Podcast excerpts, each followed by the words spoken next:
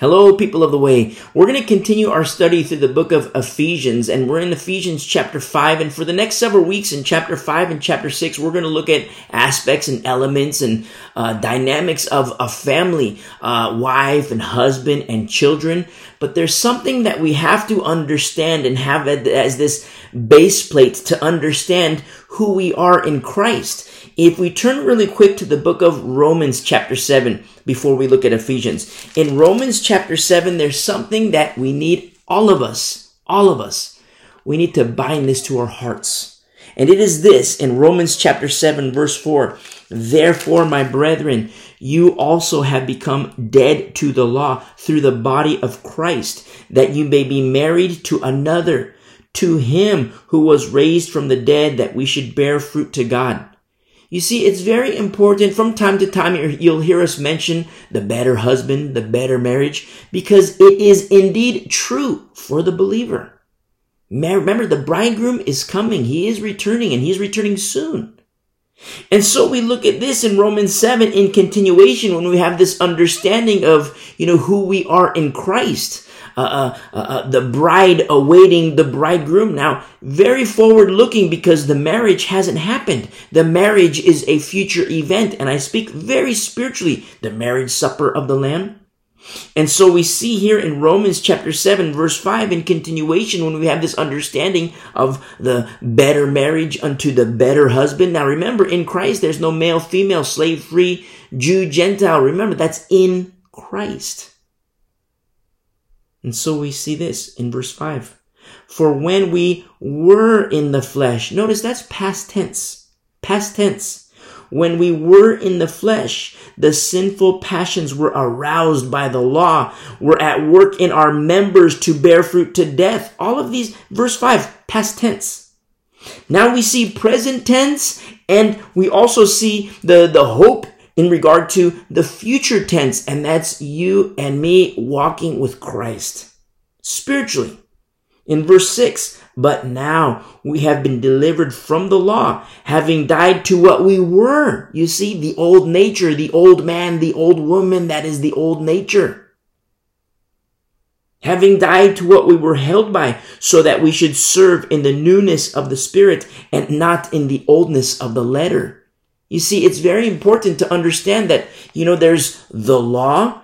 And if righteousness could come through the law, then Jesus Christ died in vain. Remember our study through Galatians? If you're listening for the first time, listen to our study through Galatians. You'll, you'll understand this, uh, uh, uh, uh, this, the, the, the law, which is still holy, but at the same time that it points to Jesus Christ. And once we're in Christ, that's where the safety is found. And yes, it is safe but in, at the same time, we have to remember very, very important aspects to our position in Christ. And I say position in Christ, but it's, I, I don't, it, it sounds like, I don't like the official nature of that. You know, because, I mean, it is an official nature, but I, I just don't, because it's like, you know, you tell, you tell a wife who's, you know, deeply in love with her husband and a husband who's deeply in love with his wife, and you tell the wife, okay, your position unto your husband. It sounds too official because they're like best of friends. And that's, I, I don't like saying that in regards to our position in Christ because it sounds too official. But it's so powerful when we understand this and on this side of eternity and then understand it for the life to come. Okay? And we're going to look at certain dynamics and aspects and elements and exhortations and warnings unto wife, unto husband, unto children, family dynamics in the book of Ephesians, in Ephesians chapter 5 and chapter 6. But we have to have this understanding of the better husband, the better marriage. Now, also before we turn to uh, Ephesians, I want to do a little quiz. We're going to have a little quiz and Turn with me really quick to Hebrews 13. And in Hebrews 13, verse 17, the Word of God says this Hebrews chapter 13, verse 17. Obey those who rule over you and be submissive. Whoa. Obey those who rule over you and be submissive. Now, this is a very, very incredibly beautiful verse. It speaks of the relationship between pastor and a, a, a, a flock. Flock unto pastor, pastor unto flock.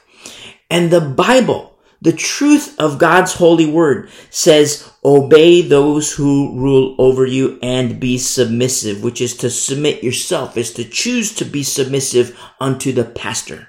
Now, this is a very, very beautiful verse. Very, very important verse. Very, very true.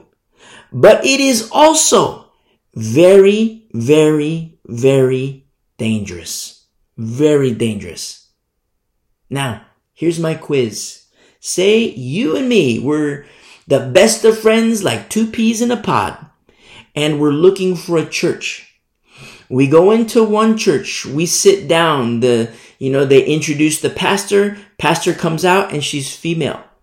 And she introduces herself as Pastor Jennifer. Now, verse 17, here in Hebrews 13, verse 17, which says, Obey those who rule over you and be submissive. Now, a biblical truth, yes. But are we to submit ourselves to Pastor Jennifer? The answer is no. Why?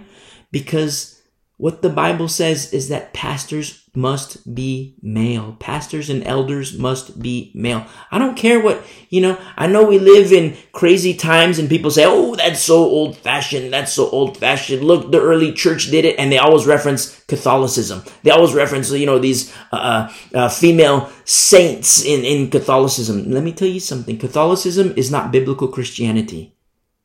Catholicism is not, I know they say it, I know they say, oh yeah, they're Christians and we're Christians and we're Christians. No, Catholicism is not biblical Christianity.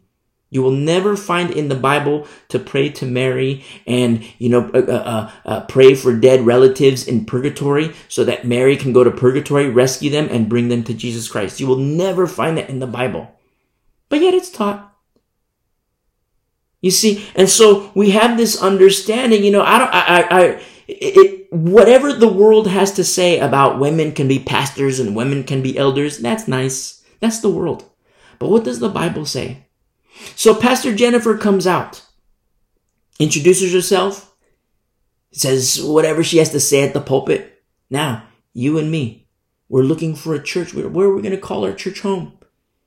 We look at each other are, does is verse 17 a biblical truth? Very very important for saints to apply in their lives. You and me to apply in our lives. But in the case of pastor jennifer does it apply? Do we apply this verse in that situation? The answer is no. So we jump ship. We go to another church. Male pastor and we're like whew finally. We got a male pastor and then he reveals that he was born female. Oh my goodness. Does verse 17 come into play? Verse 17, a biblical truth. Obey those who rule over you and be submissive. The answer is no. Remember, the formula must be right. And then all of a sudden we jump ship. We go into another church.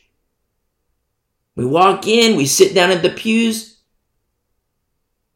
the pastor comes out, starts teaching.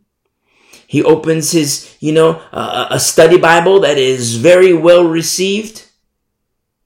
And he also says the same teaching that uh, a lot of people say with the same study Bible that you can take the mark of the beast and still be saved. Now, does verse 17 come into play? We got a male pastor. Does verse 17 come into play? Are we to obey him and be submissive to him? No. The answer is no. You see, the formula is right with, he's male, so the formula is right, but the doctrine is wrong. So the formula is wrong. You see? So we jump ship again. You see? So we go into another church and it's the money preacher. Oh, God wants us to be healthy and wealthy and this and that. 500 people in the church and 500 people are speaking in tongues. Two month old baby saying goo goo gaga and everybody saying, look, the baby's speaking in tongues. Does verse 17 come into play? Are we to obey the pastor who, who rules or leads over us? And are we to be submissive, which is to submit ourselves? Are we to apply verse 17 in that fellowship?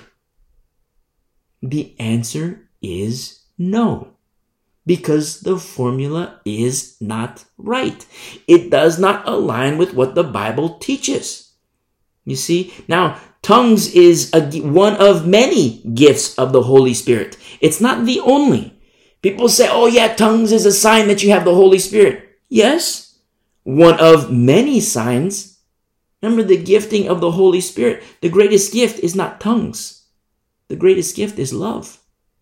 And in a fellowship, Paul says, listen to our study through 1 Corinthians 12, 13, and 14. You'll understand more. But when you see the, uh, uh, the gift of tongues employed in a church, Paul says at, you know, two, at most three, and there must be an interpreter. So in total, at most four. So at, you know, two or three to speak in tongues, and there must be an interpreter. You see?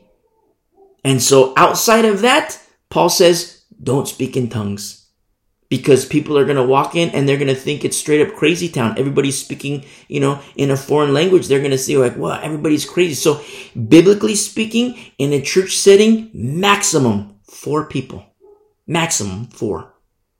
You see, that's what the Bible says. And so you walk into a fellowship, 500 people and 500 people are speaking in tongues. Are we to submit to such a pastor who allows this thing in the fellowship? Are we to verse 17? Does that apply to us? I mean, it does apply to us, but does it apply to us in that setting? The answer is no, because the formula must be right. We got a male pastor. There's a male pastor at the pulpit. There's a male pastor, but are we to submit ourselves to him? The answer is no. We go to another church. It's the money preacher. No, don't submit to such a person. You see? So we go to another fellowship. Male pastor, every, you know, our little spiritual checklist, you know, because we're Bereans. We study the scripture. And so keep in mind, you know, it's beautiful to study the scriptures, to, to show ourselves approved and to be Bereans. But don't forget that Jesus Christ tells the Pharisees, you search the scriptures for in them you think you have it. You think there is eternal life. So wait a second. What does that mean? Does the Bible have eternal life? Yes, absolutely. So then why does Jesus Christ say to the Pharisees, you search the scriptures for in them you think there is eternal life? Why does he say that when there is eternal life found in the truth of Holy Scripture? Why? What's the disconnect? The difference is the person. Who is willing to yield to the Word of God. And remember, the Word became flesh. Who is willing to yield to Jesus Christ? For some, eternal life is found in scriptures. For others, eternal life, you won't find it.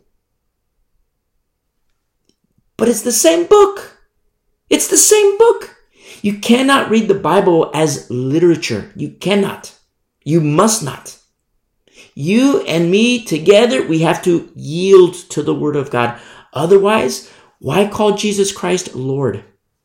Because he's not Lord. If, if, if a person is not willing to submit himself or herself to the word of God, why call Jesus Lord?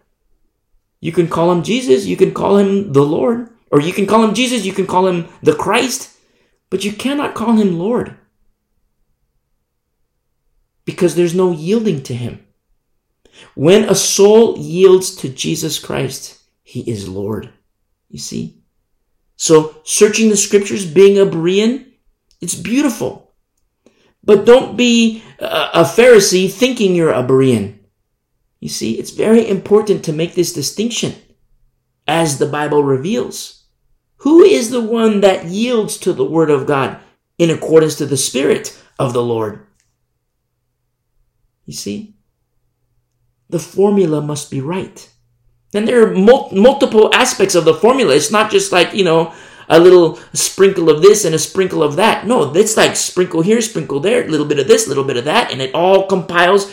The whole entire formula must be right. And that's very, very difficult to find in the last days. Arguably next to impossible. Next to impossible. Very, very difficult to find the right formula in the last days. Because remember, judgment comes first in the house of God.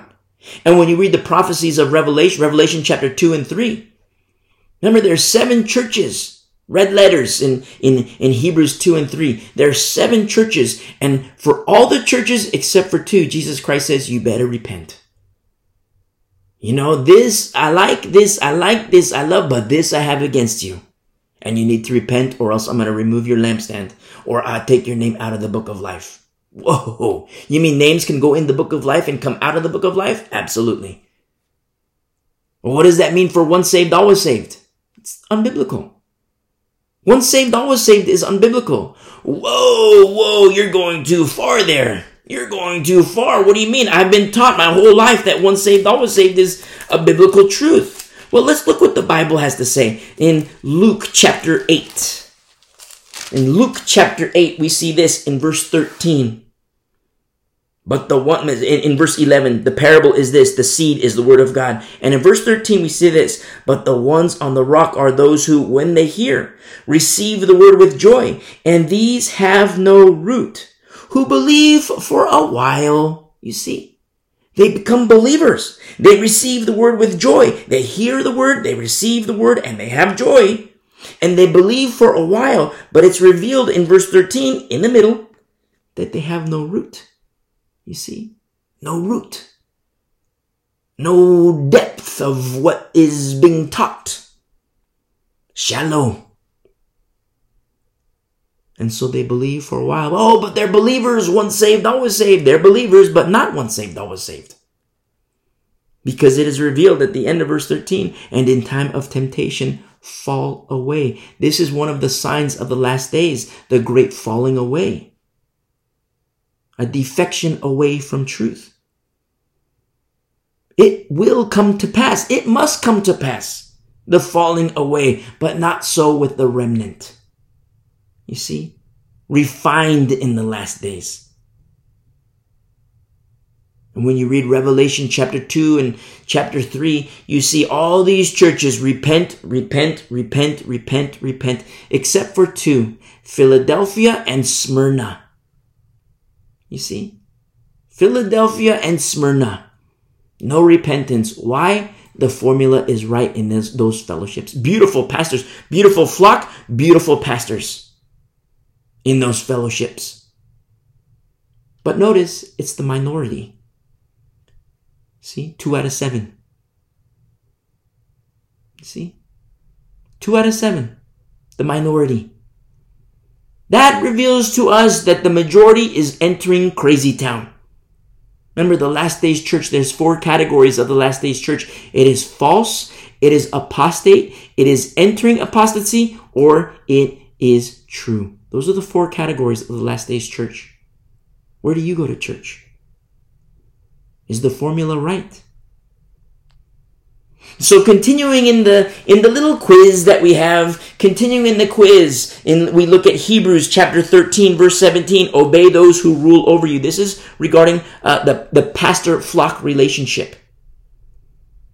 So you and me, we're kind of uh, like hard pressed and we're getting like, "Oh Lord, you know what do we do? We go to another church."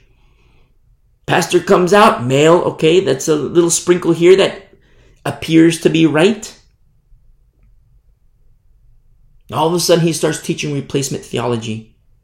God is done with Israel and his, he's now on the church and God is all done with Israel. And, you know, the promises that we read in the Old Testament, that's for the church. Nope. Formula's not right. What do we do? We jump ship. Verse 17, Hebrews 13, verse 17, absolutely true. Obey those who rule over you and be submissive. But in that setting, in these fellowships that you and I remember, we're two peas in the pod, the best of friends. We're two peas in the pod, best of friends. Biblical truth, But is this biblical truth applicable, applicable to you and me in that setting, in these settings that I have described? The answer is no. We go to another fellowship. The pastor wants to go grave soaking. Grave soaking is something that is growing in popularity. Emanates out of Redding, California. It's to go lay in graves of the uh, of dead Christians and the Holy Spirit will come out of those dead Christians and soak into a person. Abomination. That's an abomination. Necromancy, an abomination before the Lord. And yet, people do it. At the advice of pastors, at the encouraging, at the counsel of pastors, youth leaders taking, oh, we're going to have youth group today. Okay, come on, kids, let's go lay on graves. You won't find the Holy Spirit among the dead. You'll find another spirit, but not the holy. So does verse 17, obey those who rule over you or lead over you and be submissive. Does that apply to you and me in that setting? The answer is no. But it's in the Bible. Look, it's true. Yes, it's true. But don't forget, it is also written. You and me were hard pressed. What, what do we do? What do we do? We go into another fellowship. Not a lot of people. We think it's an empty building. There's like, you know, two cars in the parking lot, three cars in the parking lot. We walk in. Pastor comes out. He's male. You know, sprinkled, little, everything's fine. Little, our little checklist, because we're Bereans, remember. And we yield to the Word of God. And he teaches. He opens the Bible and he teaches. This male teaches. Every jot, every tittle, going through the word systematically, verse by verse, line upon line, precept upon precept. And we read these things like, whoa, that is harsh. Whoa, that is harsh. I can't believe this guy said that. Whoa, my goodness. That's like a knife in my heart, but do I have problems with the pastor? Look, he's just, he's just reading what the Bible says. No, our problem is with God. The guy up there, he's just teaching. Our problem is with God. Oh my goodness. And then the pastor says, Hey, you need to repent. You need to repent. And he, he like he, we look up at him, we see a little glimmer in his eye, we see the tear coming down his cheek. And he's saying, You guys need to repent, repent. And we're like a knife in our hearts. Oh my goodness. And yet we know, we see the word of God. He's going like every little letter, every jot, every tittle, every sentence, every, every verse, everything. And he's just reading. It's like, ouch. Oh my goodness. And so we heed his cry to repent. And something beautiful happens. Peace. Peace in our heart you see, a restoration of joy in our heart. Is it the pastor? Absolutely not. The pastor's just a vet. I mean, if, if, if we were stranded in a desert and we're dying of thirst, and all of a sudden somebody gives us a glass of water and we drink the water, who are we going to thank? Are we going to have an empty glass and thank the glass? Thank the cup? No. The glass is just the vessel. But when the formula is right, male pastor, it's not just male pastor. Remember, coverings in the Bible are always male, always male.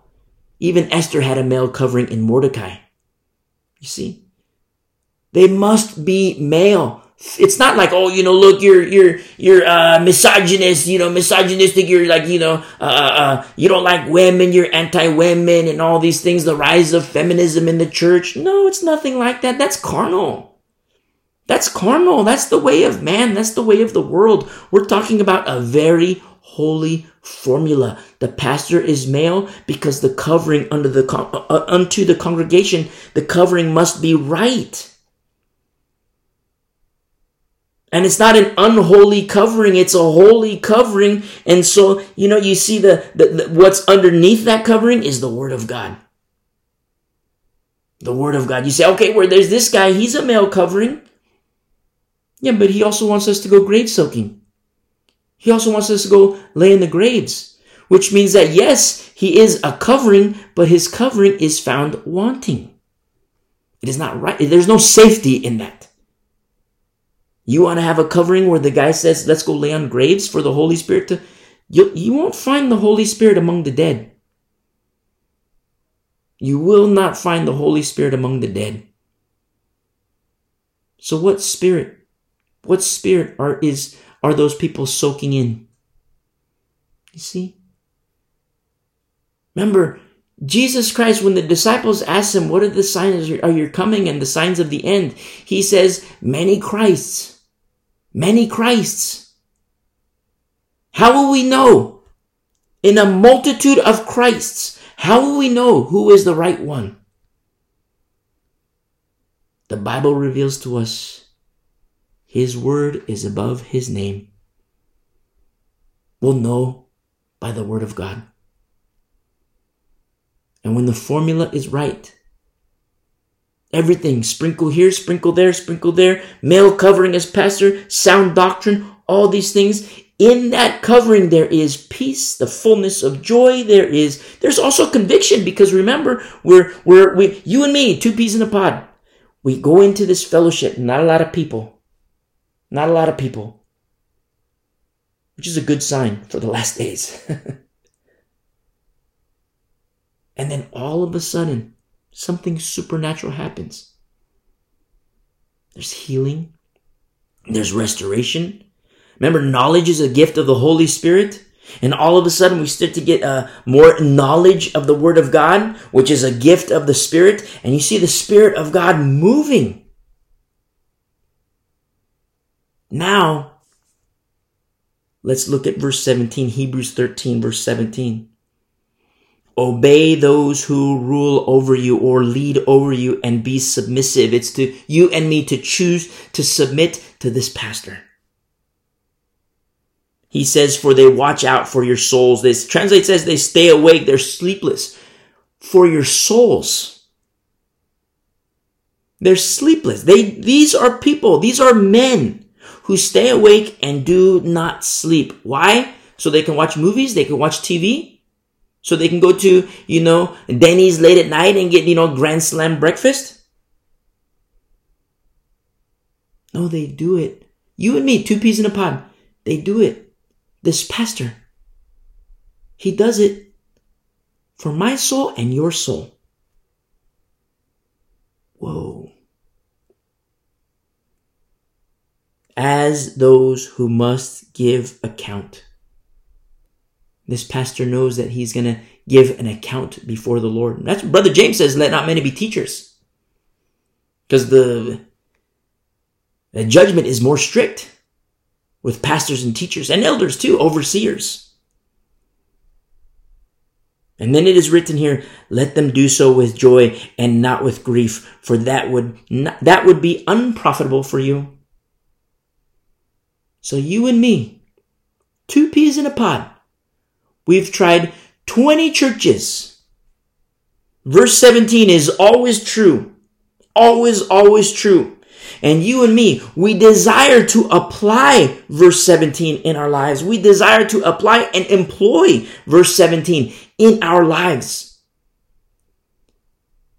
But is it safe in church number 1, 2, 3, 4, 5, 6, 7, 8, 9, 10, 11, 12, 13, 14, 15, 16, 17, 18, 19? The answer is no. Why? because the formula isn't right. For- with you and me, we're Bereans. We love, we're yielding to the word, we yield to the spirit, and the formula is right. But now we look at the overseers. Is the formula right? Oh, but we got a male pastor and look, he, he teaches the Bible. And so, okay, the formula is right. But oh, look, he's on his fifth marriage. Are his other four wives dead? No, they're still alive. Irreconcilable differences. Boom. Formula's not right. And this guy's going to teach about marriage? You see? No, doesn't work that way. The formula must be right. Male covering. So 19 churches. 19 churches, verse 17 is very, very, very dangerous. And should not be done. Verse 17 should not be applied in the majority of churches. Now, since that's the case, verse 17 should not be applied to the majority of saints, the majority of Christians. You see? Hardcore truths. It's one of the signs of the last days. But yet Jesus Christ says, if the blind follow the blind, then both will fall into a ditch. I have something to say to you, my beautiful friend. If you're in a church where the formula isn't right, now, if the, if the formula is not right with you, that's another thing. Repent. But if with you the formula is right, you yield to the word of God, you yield to this, his spirit, you reckon the old man dead, you reckon the old woman dead, and you lay aside those things which so easily ensnare you. And you move on to perfection. You know, we move on to perfection, but you know, there's, you know, there's like, you know, we, we trip up sometimes. It's not to make excuse for sin and say, oh, okay, let's take advantage of grace. Don't do that. You're never going to be sinless, but we can sin less and less and less and less and less. When you're done sinning, when you're, when you're no longer sinning, you're going to be dead. Dead. But yet we move on to perfection. And if the formula is not right with you, that's one thing. Get that formula right. You see? Which is to repent. Be right with the Lord. Now, once you're right with the Lord, and you might already be right with the Lord, now you have to look at the covering above you. And I'm speaking about pastor. You know, ultimately above is Jesus Christ. But where you see it off kilter, the pastor is crazy.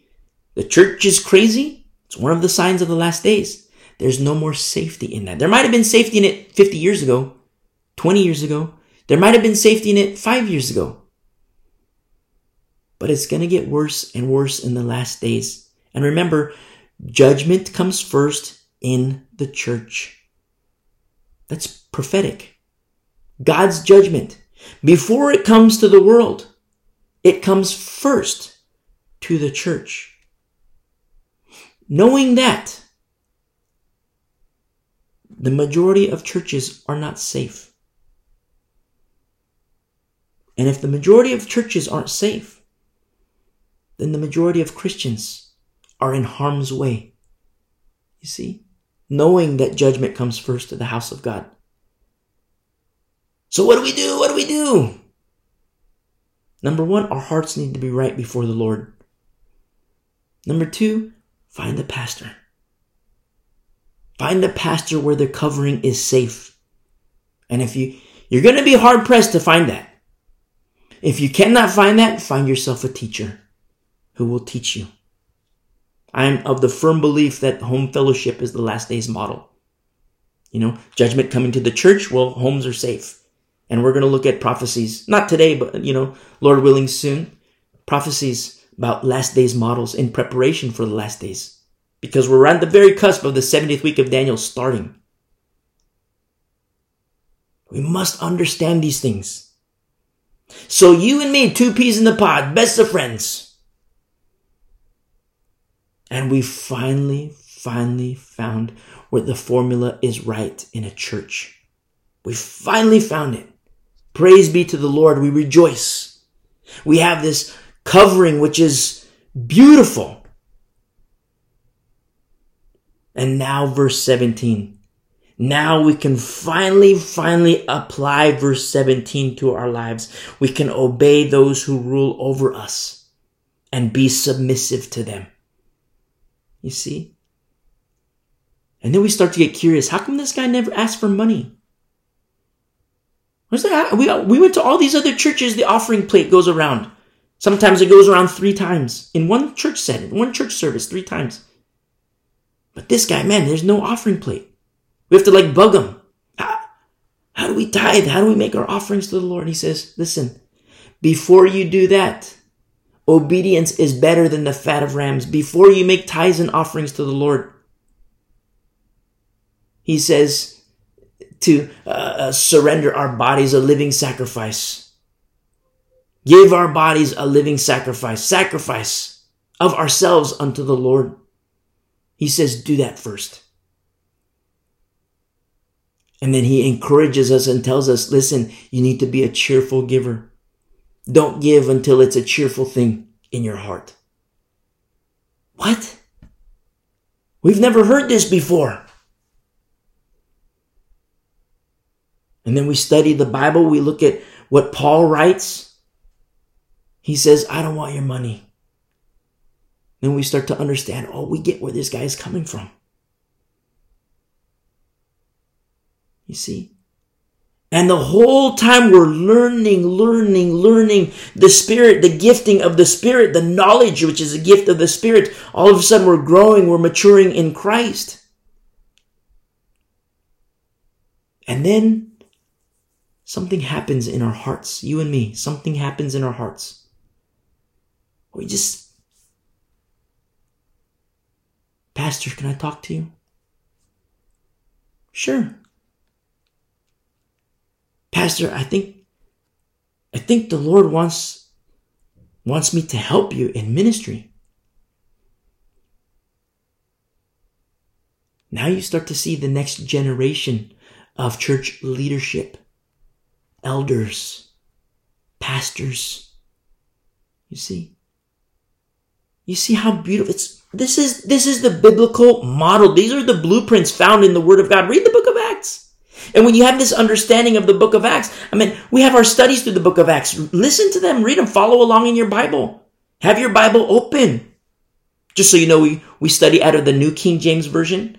I'm a I'm not a fan of Alexandrian texts and everything after the Alexandrian texts. And so, uh, you know, what we do is we study from uh, uh, uh pre-Alexandrian, and we're not entirely like King James only because we look at the uh, uh, uh the, the Hebrew, the uh, uh, the Greek, Aramaic.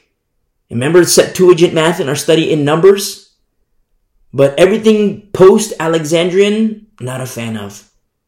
I want to be as close as possible to the original manuscripts. It's very important to understand these things because we're a last days generation. Very, very quite possibly the very beginning of the 70th week of Daniel. Soon, very soon, incredibly soon. And the church is asleep. But don't forget that even that is prophetic.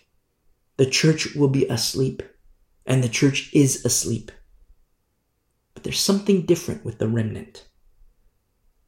When the formula is right, verse 17 here in Hebrews 13, beautiful, safe, holy.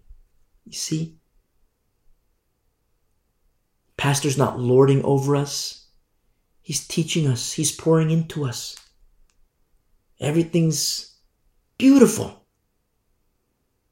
but the formula must be right. In those, you know, 20 churches, we've been to 20 churches. 19, verse 17 was very, very dangerous.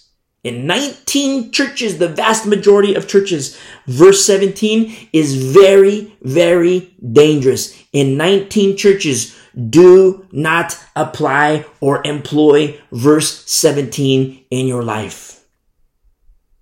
But the formula must be right. And when the formula is right, Verse 17, beautiful. When the formula is right, the door can be opened to apply and employ verse 17. Beautiful. Now that we have this understanding, let's look at certain family dynamics. Turn with me to Ephesians chapter 5 in continuation of our study. In continuation of our study, verse 22, Ephesians chapter 5, verse 22. Wives, my beautiful sisters in Christ, wives, submit to your own husbands as to the Lord. Very, very powerful.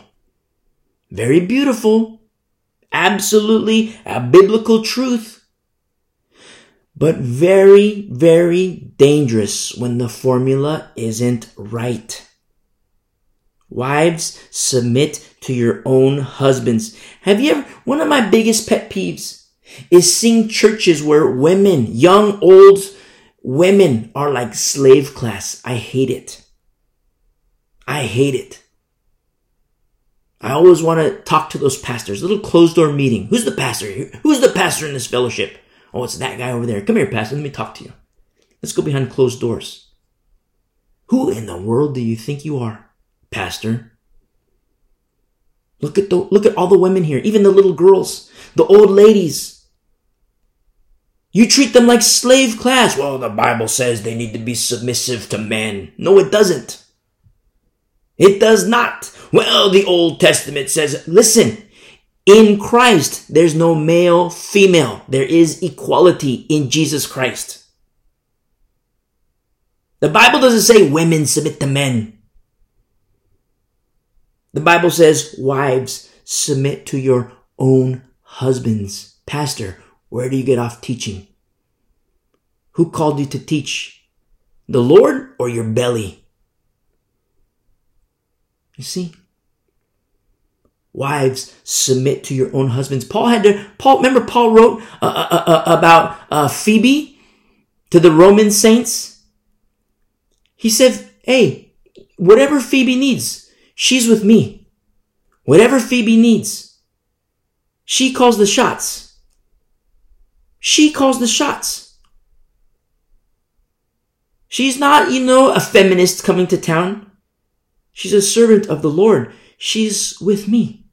Whatever she needs, you help her. Whatever she tells you to do, you do it. That's the biblical model. In Christ, there's no male, female. There is equality. But within that equality, there's a hierarchy. Submission un- for wives, submission unto husbands, and for husbands, submission unto Christ and there is, yes, submission unto pastors. But the formula must be right. If a pastor is going to lord over you, the formula is wrong. Biblical pastors lord over no one. You see? Because the soul needs to choose.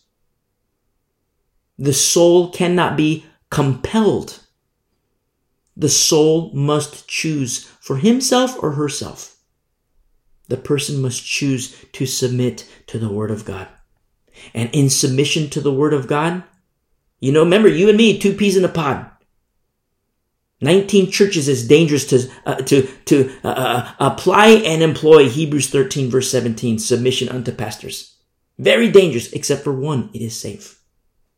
And he's not lording over us, you know, okay, therefore you got to do this now. Therefore you have to clean the toilets. Therefore you have to, look, we're going to get a new church building. Therefore you have to do all these things. And, you know, you have to tithe a hundred bucks a piece, a hundred bucks a week, a, thousand bucks a week. We're not going to allow you in this fellowship unless you tithe and you do your offerings unto the Lord. We're going to pass out the offering plate. We're, you can't be a member of this church.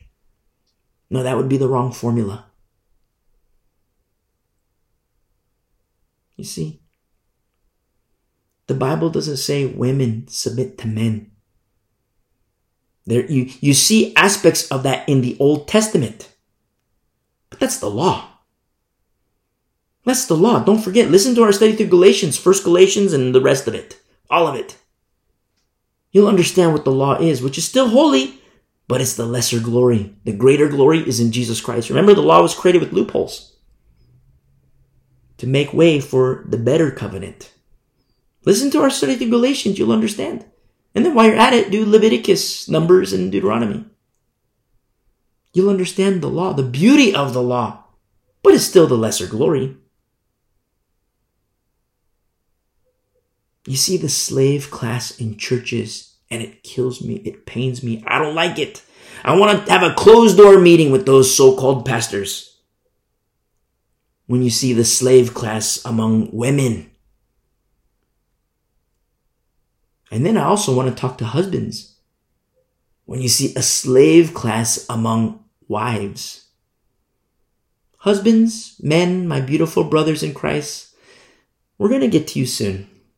Not yet, but we'll get to you soon. It's very important for all of us. We're in the same boat, myself included. We're all in the same boat.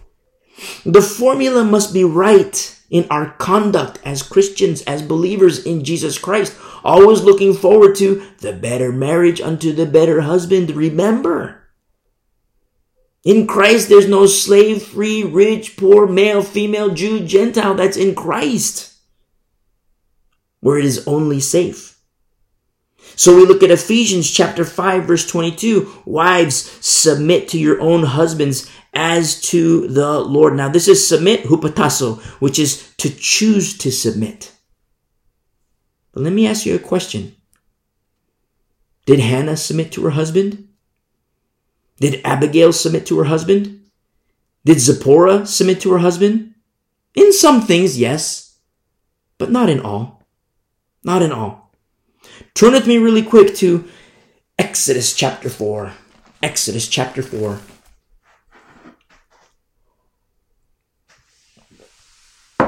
And in Exodus chapter 4, we see this in verse 24. Notice Moses is with his family. Moses is with his family and Moses is being obedient. I'm doing my air quotes. Moses is being obedient in my air quotes.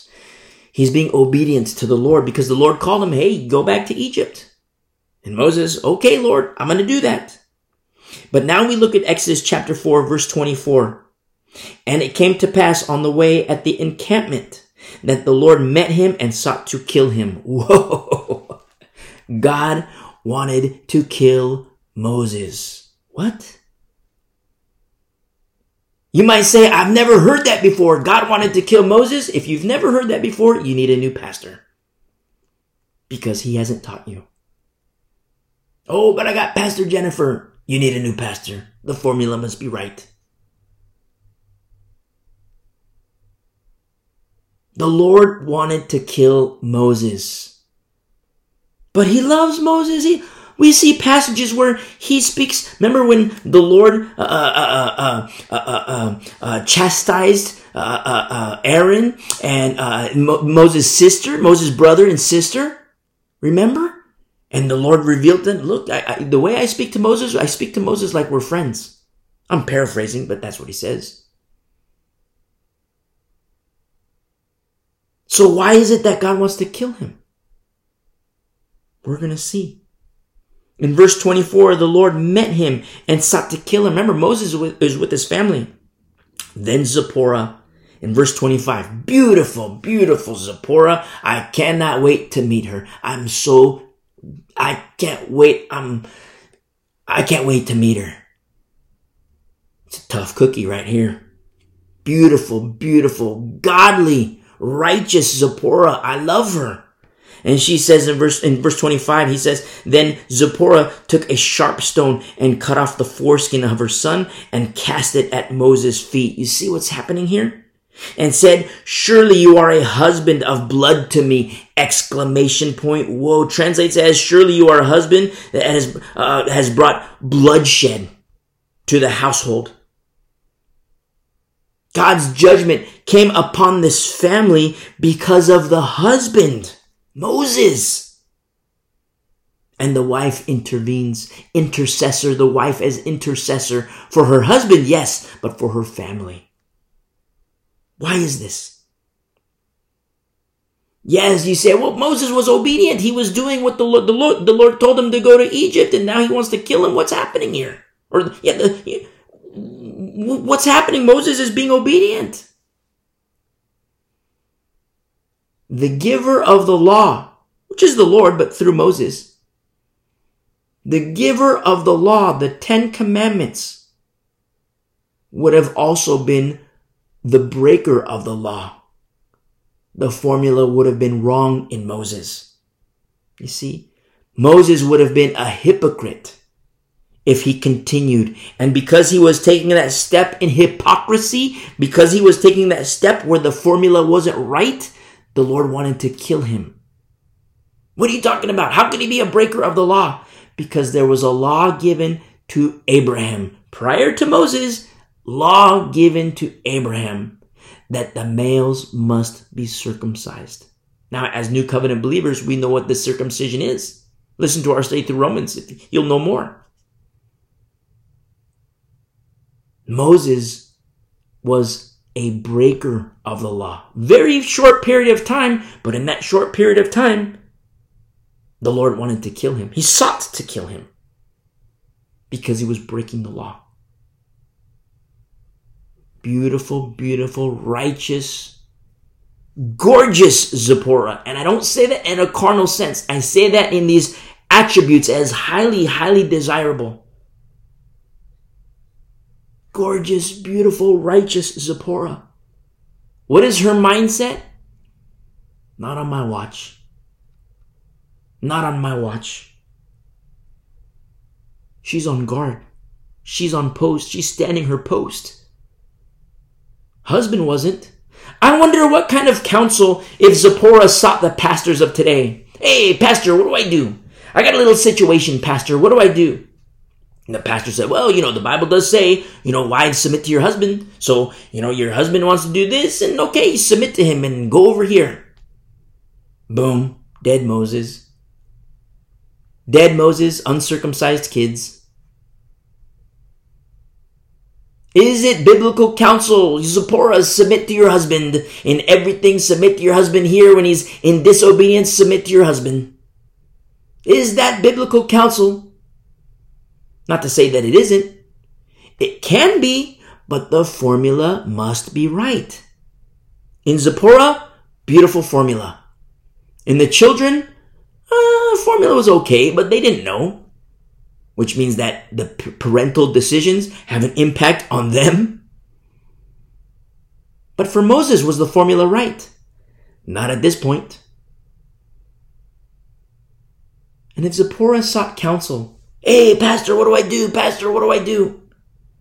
Oh, Zipporah, submit to your husband. Go with them over there. Don't no, no complaint. Be a slave to your husband. Follow your husband over here. Submit to him.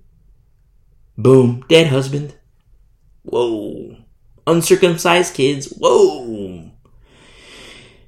You see? And what does Zipporah?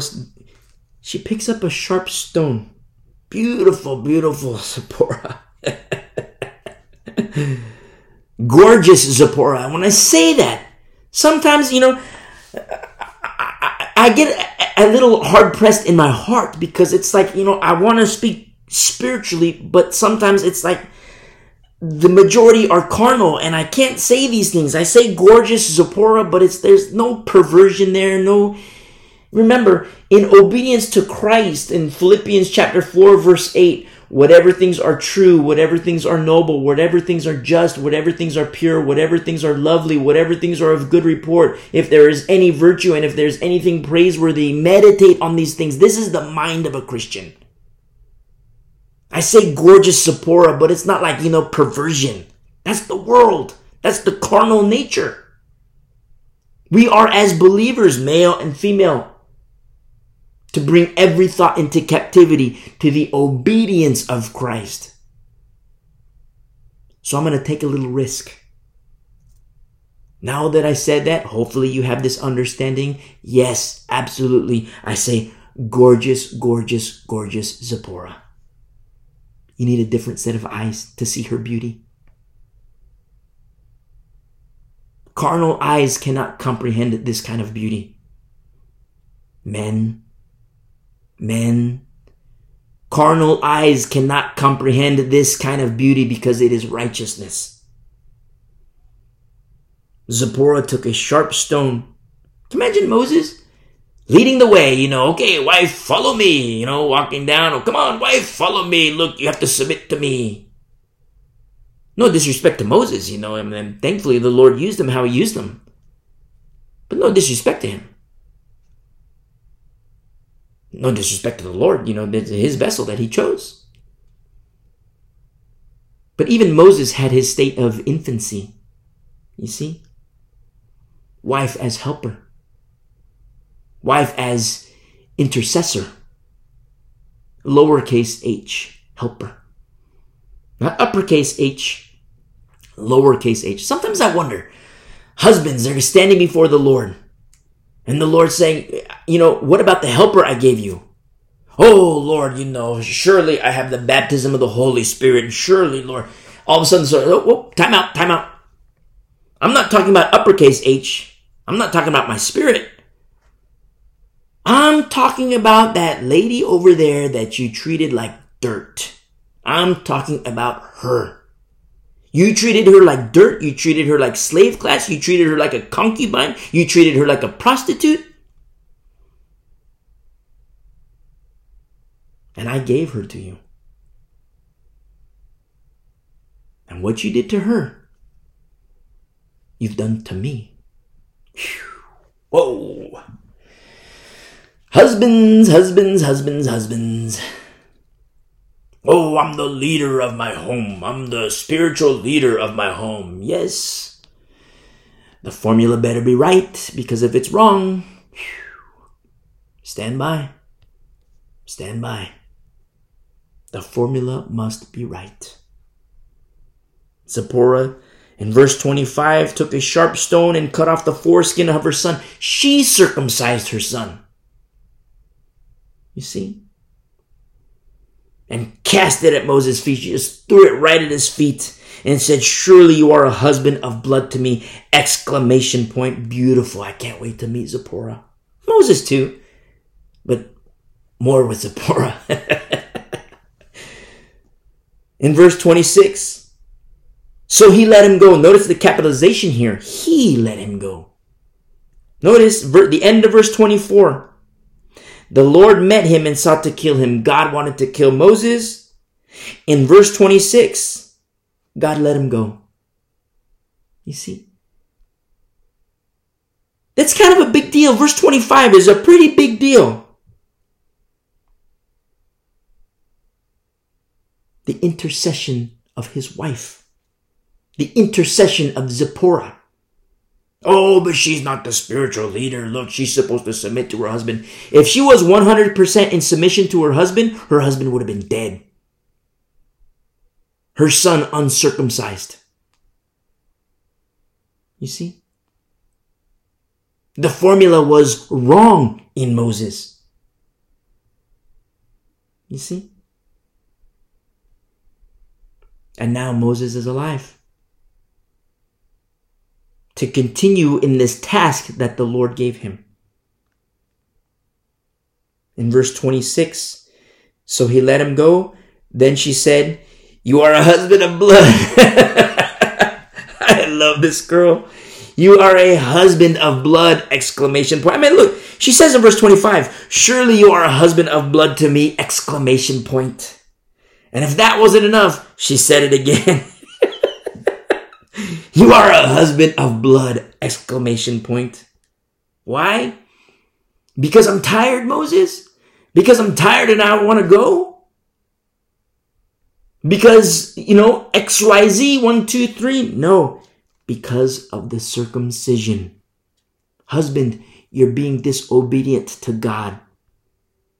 You see? Absolutely biblical absolutely true that a wife needs to submit to her husband.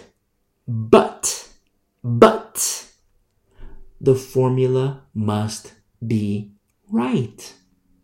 You see? The formula must be right. And Moses in his state of infancy. I mean, we, we've studied Exodus, We've studied Leviticus and Numbers and we're in Deuteronomy, and you see a boldness of Moses, which is beautiful. But I wonder where he learned it. I wonder where he learned it from. When we see this little, little passage about his beautiful, beautiful, gorgeous wife, and you see her boldness. Don't forget, Zipporah was also a shepherd. I wonder where Moses learned to shepherd. Very interesting. Very interesting. So it is absolutely true. Let's go back to Ephesians chapter 5. It is to my beautiful sisters who are married. And if you're unmarried, understand these things. To my sisters, men, we're going to get to you. Hold on. But to my beautiful sisters, yes, Verse 22 in Ephesians 5, wives submit to your own husbands. Not to men, like, you know, blanket statement. Wives submit to all men. You submit to your own husband. You know, also the pastor too, but not, that's in a different sense. I mean, that's like the Hebrews 13, 17 sense. But in the same example, like Hebrews 13 verse 17, you and me, two peas in a pod. Remember, 20 churches. 20 churches and 19, 19 churches. It was unsafe. It was unadvisable. It was very, very dangerous for you and me, two peas in a pod, to apply that verse to our lives, to submit to the pastor, to obey the pastor. Why? Because the formula was wrong in those other pastors. And the exact same way. Now we get into Ephesians chapter 5 verse 22. Wives submit to your own husbands. A very, very biblical, very true, very beautiful. But the formula must be right in your husband. You see? He says at the end of verse 22, as to the Lord. Whoa, so I have to submit to my husband as to the Lord? Yes, you do. But the question is this. Does your husband's behavior exemplify that of the Lord? Whoa, that's deep. I know. I'll tell you something that's a huge problem in the church today. A huge, huge problem in the church today. A lot of men, men, men, men have their problems with sex and pornography. They do the strippers, they do the prostitutes, they do the pornography, they do all these things. And so they get these disgusting, sick ideas about what sex looks like. The pleasing of the flesh. And then they say, okay, wife, since I watch this on the computer, since I watch this on the movies, since I, you know, I do the, the little sex apps. I do the sex apps, I do the prostitutes, the strippers, all these things. Therefore, wife, you have to submit to me. You have to submit to me and you have to do these things, you know, perform sexually. Because you have to please me, you have to submit to me. And what do wives do? They submit to wickedness. Oh, the Bible says I gotta submit to my husband. The formula must be right. And don't forget, sexual immorality, biblically speaking, that's grounds for divorce. Husbands, don't forget. That's grounds for divorce. And you have wicked pastors. I'm doing my air quotes when I say pastors. Wicked men who were never called of God they just want to feel good about themselves. Maybe they want to make money. Maybe they're the hirelings. They're the money preachers. Maybe they're a servant of Satan. Presenting themselves as ministers of righteousness. Husband and wife come in. Hey, pastor, we need, we need uh, counseling. We need marriage counseling. Oh, what's the matter? What's the matter? Well, you know, my husband's addicted to pornography and oh, I don't know what to do, and my husband's addicted to pornography. And you have these wicked, wicked men who call themselves pastors. And their counsel, which is growing in popularity, is wives, you have to perform sexually to please your husband in submission to your husband. Wickedness. Wickedness. Let me tell you something, my beautiful sisters in Christ. Let me tell you something. Pleasing your husband, the carnal nature of your husband. That's dangerous. That's very dangerous. Because Christians, you, me, your husband, your kids, your parents, Christians, a people of the way, we're moving on to perfection.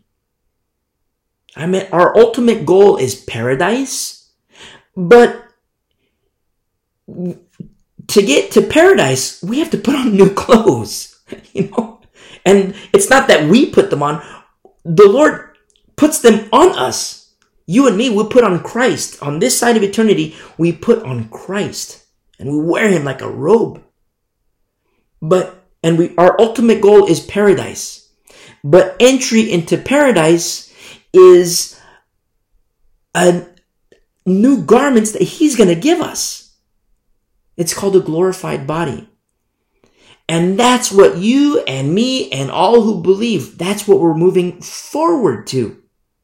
And that, my beautiful sister, is not carnal. Pleasing the carnal nature is very, very dangerous. You see? A lot of pastors, so-called pastors,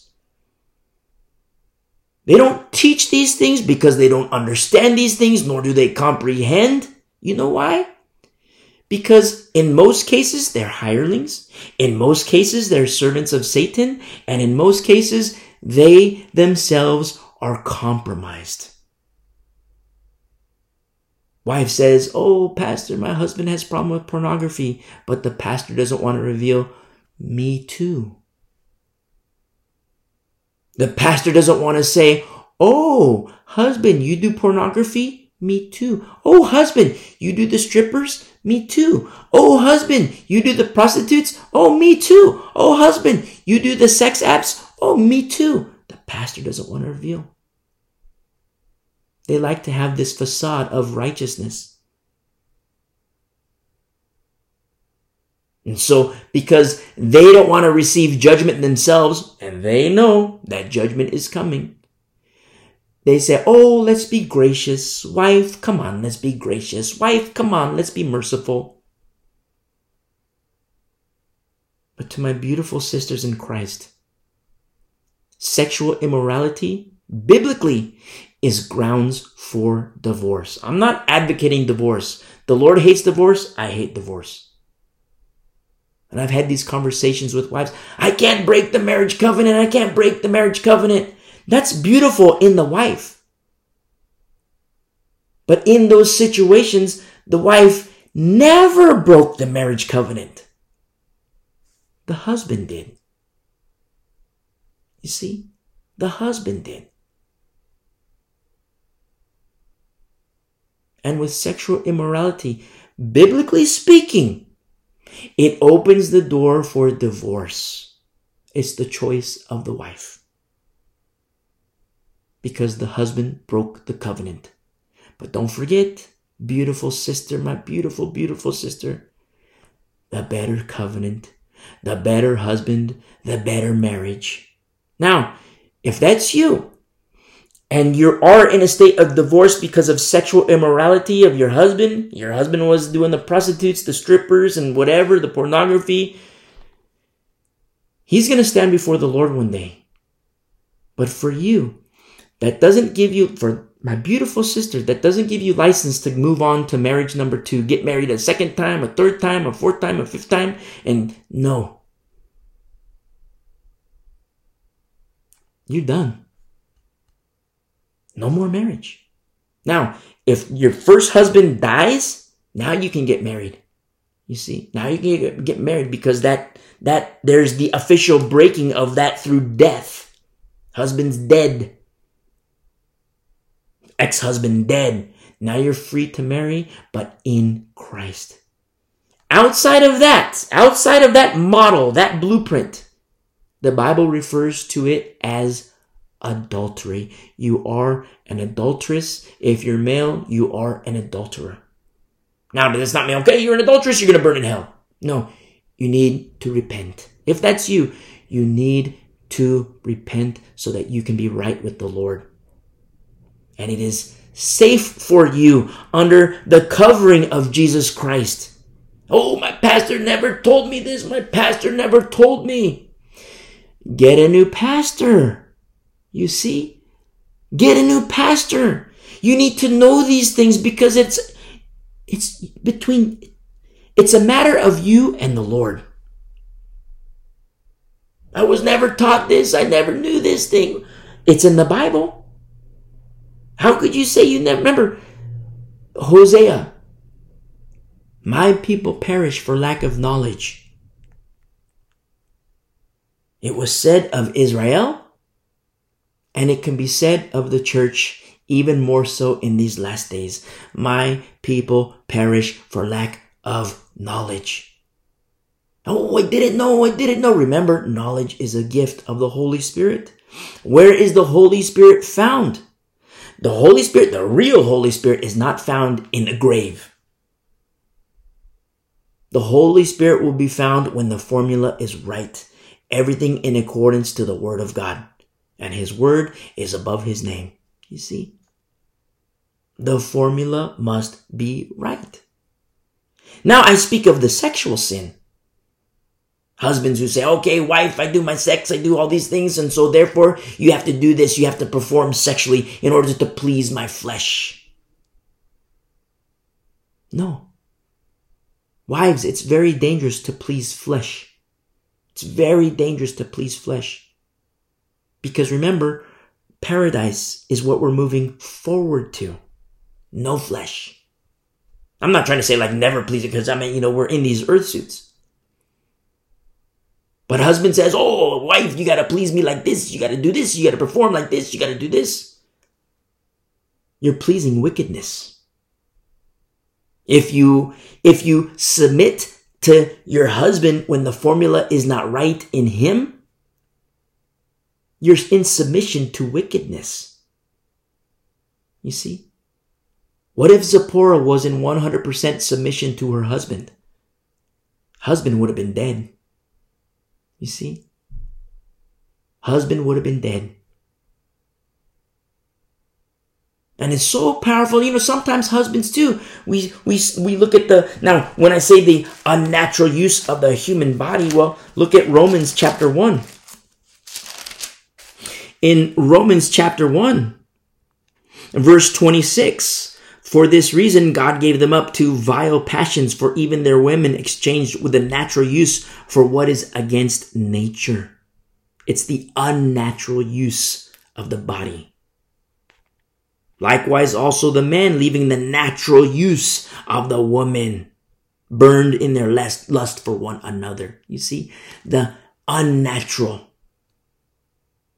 the unnatural coming into the church the unnatural use of the body. See?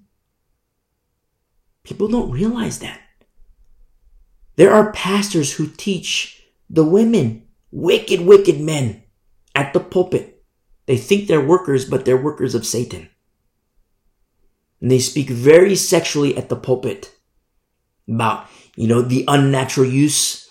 Women, use your body in an unnatural way to please your husband. And they call it holy, but it is wicked, the unnatural. And they're very descriptive. And a lot of pastors who say men have a problem with pornography because wives had have let themselves go. They blame the wife. Victim mentality. Oh, the husband's the victim, the husband's the victim. Foolish men. In the in the pew and in the pulpit foolish men. Little boys they might have the muscles they might have the hairy chest they might have the the deep voice but they're little tiny boys without understanding. Paul says of those without understanding he calls them idiotes where we get the word idiots. In the pew and at the pulpit. Wives your husband has a problem with pornography because you've let yourself go. So you got to hit the gym. You got to go to the gym. You got to wear your makeup. You got to do yourself up a little bit. You got to dress nice. You got to look attractive for your husband. You see? And all they're do, doing, all these pastors, so-called pastors, all they're doing is feeding into what their husbands tell them. So they get home, the couple gets home, and husband says, you see, the pastor says this. You see, the pastor says you got to do this. The pastor says you got to please this. The pastor says you got to do this. Look. Then they point to Hebrews chapter 13, verse 17. Look, the Bible says we got to obey the pastor. We got to be submissive to the pastor. So therefore, wife, you see, wickedness enters the camp. The formula must be right. When the formula is wrong, you got to get out because it is not safe. Look at the Old Testament.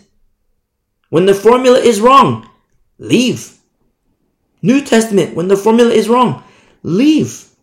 When the formula is wrong, separate. You see? Because God cleans house. Before God cleans house, God still cleans house, but he uses his vessels. And that's called grace and mercy. But when God cleans house, whew, stand by. You see? Men, husbands who say, oh, you know, oh, look, my friend, he, he, he, he brought the, the, the finest crack from Chiapas, Mexico. Come on, wife, let's go do this. What are you going to do? Oh, but the Bible says I got to submit to my husband. No, the formula is wrong in such a man. You see? Or husband says, Oh, look, I want to go to a new church. We're going to go to this other church. And, you know, the, the guy wants to go grave soaking. He wants to go lay in graves. What do you do, wife? The Bible says you should, should you, you need to submit to your husband as to the Lord. Would the Lord lay in a grave, lay on a grave site to soak in the Holy Spirit? The answer is no. And you, my beautiful sister, you are in 100% submission to Jesus Christ, the better husband unto the better marriage. You see? Husband wakes up in the morning and says, you know what? Can we have pancakes for breakfast? I think I feel like eating pancakes. Can can you know? I know you said you were gonna make breakfast. Can can you make it pancakes? Okay, no no big deal. Yeah, we'll make pancakes. I'll make I'll make pancakes. No big deal. Submission to the husband. No big deal. Pancakes. Look, you want pancakes? I'll get you pancakes. No big deal. No biggie. Husband says, Come on, wife, let's go grave soaking. We're going to go to this new church and they go grave soaking and we're going to experience something new. We're going to experience something holy. Look, husband, I'll give you your pancakes, but that, not on my watch. That's not happening. You see? Just like Zipporah.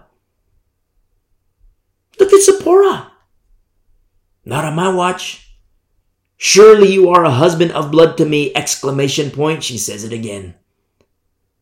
Make sure the, the point hits home. You see? The formula must be right. Wives, submit to your own husbands as to the Lord. Husband says, Oh, you know what? We're going to go over here to this new fellowship and, you know, take the mark of the beast. We'll still be saved. Once saved, always saved. We're good to go. Not on my watch. We're not good to go. You see, you want your pancakes? Here, I'm making your pancakes. No big deal.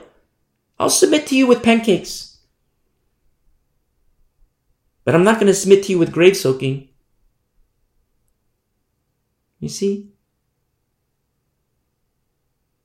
I'll submit to you with pancakes. You want, you want, uh, what, you want, uh, uh, I don't know, like, uh, tuna fish sandwich. I'll make you a tuna fish sandwich here. Tuna fish sandwich. is good. You want a tuna fish here? I'll submit to you that tuna fish.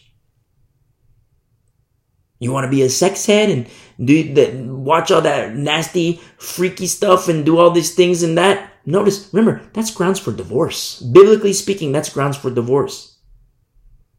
But a merciful and gracious bride, I'm not going to do that unnatural thing. Why? Because it's 100% submission to the better husband unto the better marriage. Just like the example we gave in Hebrews 3, Hebrews 13 verse 17 about submission to pastors. Do we submit to pastor number 1, 2, 3, 4, 5, 6, 7, 8, 9, 10, 11, 12, 13, 14, 15, 16, 17, 18, 19? The answer is no. Because the formula is wrong. But in one, yes, the answer is yes, because the formula is right. But for wives, my beautiful sisters, it's the exact same thing unto husbands. You see?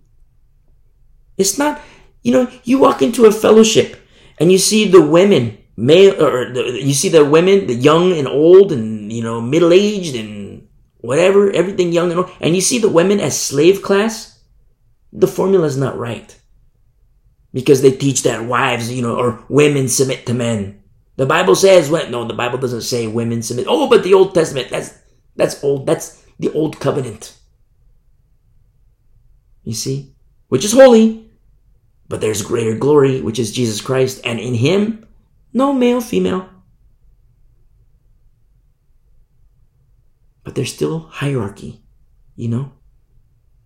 There's still hierarchy. The church is in trouble in these last days because the saints do not understand these deep spiritual things, these deep spiritual matters. Why? Where are the teachers? Where are the pastors? Where are the elders? The majority, they're compromised themselves. False doctrine, or sexual sin, or the drugs, or the alcohol, or a mixture of all. They might have the title of pastor, but biblically, does it apply to them? They have it on their name tag, you know, pastor whatever. Pastor this, pastor that. But you read the Bible, does that person meet the biblical qualifications? In the majority, no.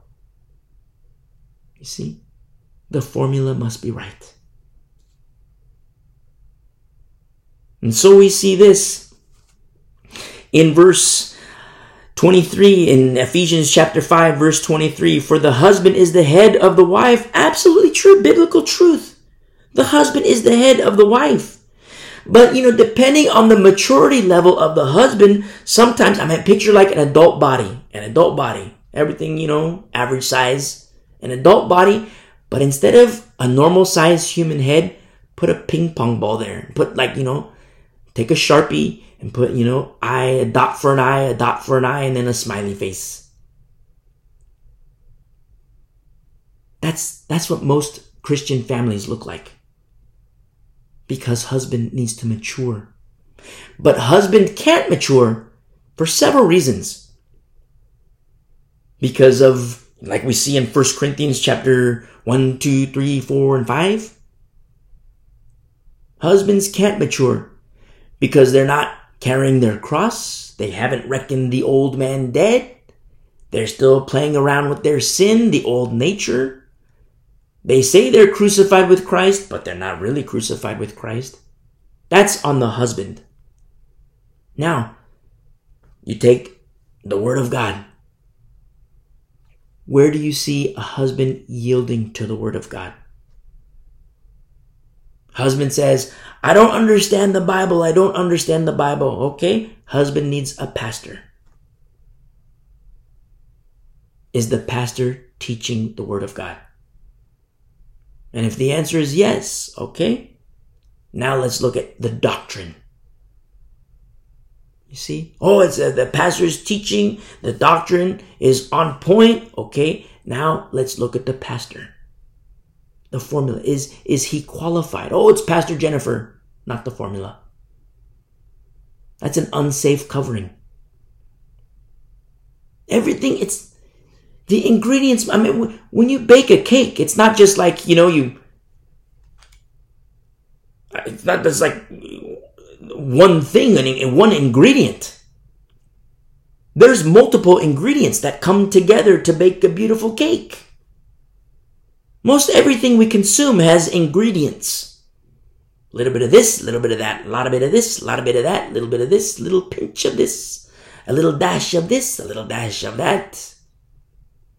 You know, let it rise, and add a little pinch here, throw it in the oven, take it out, add this, put it back in the oven, let it chill, you know. There's instructions, there's ingredients, there's and if you want that, whatever you're making, if you want it to taste splendid and beautiful and be joyous to, to eat, those ingredients, that formula must be right. You see, it might look like sugar, but if it's salt, and I've done that, I've, you know, I've had a, a piece of pie before, which it looked good, everything looked like ooh, this looks so delicious. But it was made on accident with, with salt instead of sugar. I put it in my mouth. Ooh, gross, gross, gross, gross. It looked like it looked like the real deal. It had the sprinkles, you know, and the sugary parts were nice and shiny. And, you know, everything looked, it was like warm. And it looked awesome. Take my fork, put it in my mouth. As soon as it hits my tongue, gross. Why? Because the salt and sugar were confused, were it was supposed to be sugar, but it was salt. And it didn't taste good. The formula was wrong and the taste was bad. You know what I did? I spit it out of my mouth. But that's what happens to the lukewarm with Jesus Christ. I wish you were hot or cold, he says, but because you are lukewarm, I will vomit you out in the body, but now expelled out of the body. A short term believer. Oh, but once saved, always saved. Get a new pastor. The formula must be right. You see? It is a biblical truth in verse 23 that the husband is the head of the wife. But we got to look at the head now. Is it a human head? Or is it a little ping pong ball? And I say this from experience. I used to be a ping pong ball. You see? The husband is the head of the wife.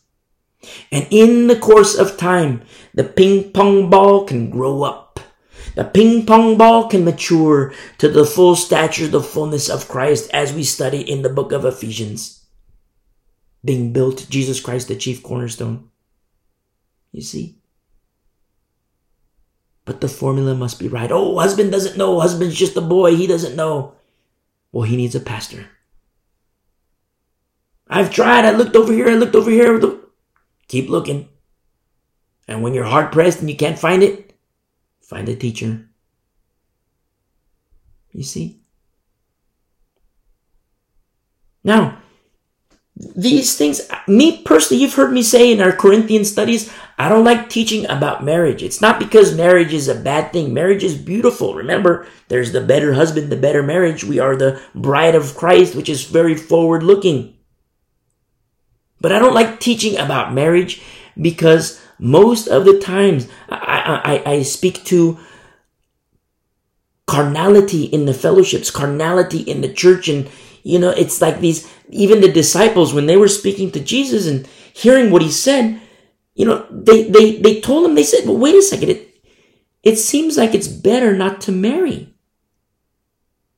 It seems like it's better to stay single, they told him. It seems like it's better not even to be married. But you know what Jesus Christ says? He says not everybody can accept this.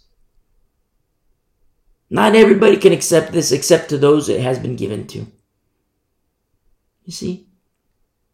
It's not like, you know, when we're in paradise in our glorified bodies, you're not for men you're not going to have a you know a, a, glorified wife and little glorified kids and then your kids are going to grow up and go to glorified college and your kids are going to you know get their glorified jobs and you know those kids are going to grow up and have their babies glorified babies. It's it's a completely different ball game we move on to perfection and the bible explains it's there there's no like you know giving in marriage like there is here on this earth there is marriage unto the Lamb, but that's the only one. You see, it's very important for us to understand these deep spiritual biblical truths because this is our destination in paradise. The immoral must put on immortality. You see? The carnal must put on the spiritual. We do it now with the help of the Holy Spirit. Choosing righteousness over wickedness, choosing light over dark, reckoning the old man dead, reckoning the old woman dead. Putting on Jesus Christ. But Jesus Christ himself will clothe us, will, will, will clothe us in our glorified bodies. Oh, death, where is your sting? You see? The husband is the head of the wife. It is written. Sometimes wives, it's like, okay, my, my wife is my head, so I'm going to submit to 100%. You have to make a measurement. You have to make a determination. You have to make the distinction. If husband is a, you know, little ping pong head as I was, maybe 5% submission. Sure, you want you want pancakes? No big deal. Tuna fish sandwich here? No big deal. I'll submit to you, husband. Look, here you go. But you want to go grave soaking? Not on my watch. You want to watch these dirty movies? Not on my watch. You want to take the mark of the beast and think you're saved? Not on my watch. You see? A lot of husbands don't like that. Men, we're going to get to you. Paul says, remember he makes his recommendation? I, his recommendation, he says, I recommend you stay single. Not because he hates marriage, but those, so that saints can please the better husband. You see? And a wife with a ping pong, ping pong head husband, as I once was, submit to him in 5%. And in the course of time, you pray for your husband, you fast for your husband. And in the course of time, that 5% can turn into 10%, can turn into 20, 30, 40, 50, 60. Why? Because he's no longer ping pong head. Now his head is growing, he's maturing in Christ. He has this understanding of the word. You see? And I would say it caps off at about 80%, not 100%. Why? Because with maturity of both husband and wife comes another truth. That those married to live as unmarried. Whoa. The married live as unmarried? Biblically speaking, it's not to, you know, go to the bars, go to the clubs and pretend you're single again. It's to please the better husband of the better marriage. You see? That's why Paul says it's better not to marry. The disciples even it seems like it's better not to marry. Jesus says, no, it's not, not everybody can accept that. Paul says it's better not to marry. I wish you would remain as I am, which is single, so that you can please, not so you can be single and go to the bars, go to the clubs, so that you can remain single, awaiting the bridegroom and pleasing the better husband unto the better marriage. You see? And to my young brothers and sisters, I say the same to you. You see? Pleasing of the better husband, working, living, honoring, glorifying the better husband, which is Jesus Christ. You see? But to the married, we see what the Bible says. Wives, submit to your own husbands as to the Lord. But the formula must be right. The husband is the head of the wife, and sometimes husband is little ping pong head. Little ping pong head. Goes into tennis ball head. And then goes into, you know, the next size. I don't know, uh, a little larger head. It gets bigger. You see? Knowledge wise. I'm not talking about being puffed up and arrogant. No, that's carnal. But wives, my beautiful sisters, you have to have this understanding to be a helper to your husband. You see? Not a helper submitting to 100%, you know, husband wants to do crazy things. No. Be like Zipporah. Hannah wasn't 100% in a submission to her husband. Abigail wasn't 100% submission to her husband. Zipporah wasn't, and that's Moses. That's not to say that they were 0%. They might have been 5%, 10%, 50%. But these beautiful women had to make this distinction as a helper unto her husband. And I say the same to you as a helper unto your husband, help as a helper unto your husband. Help your husband die. Kill your husband.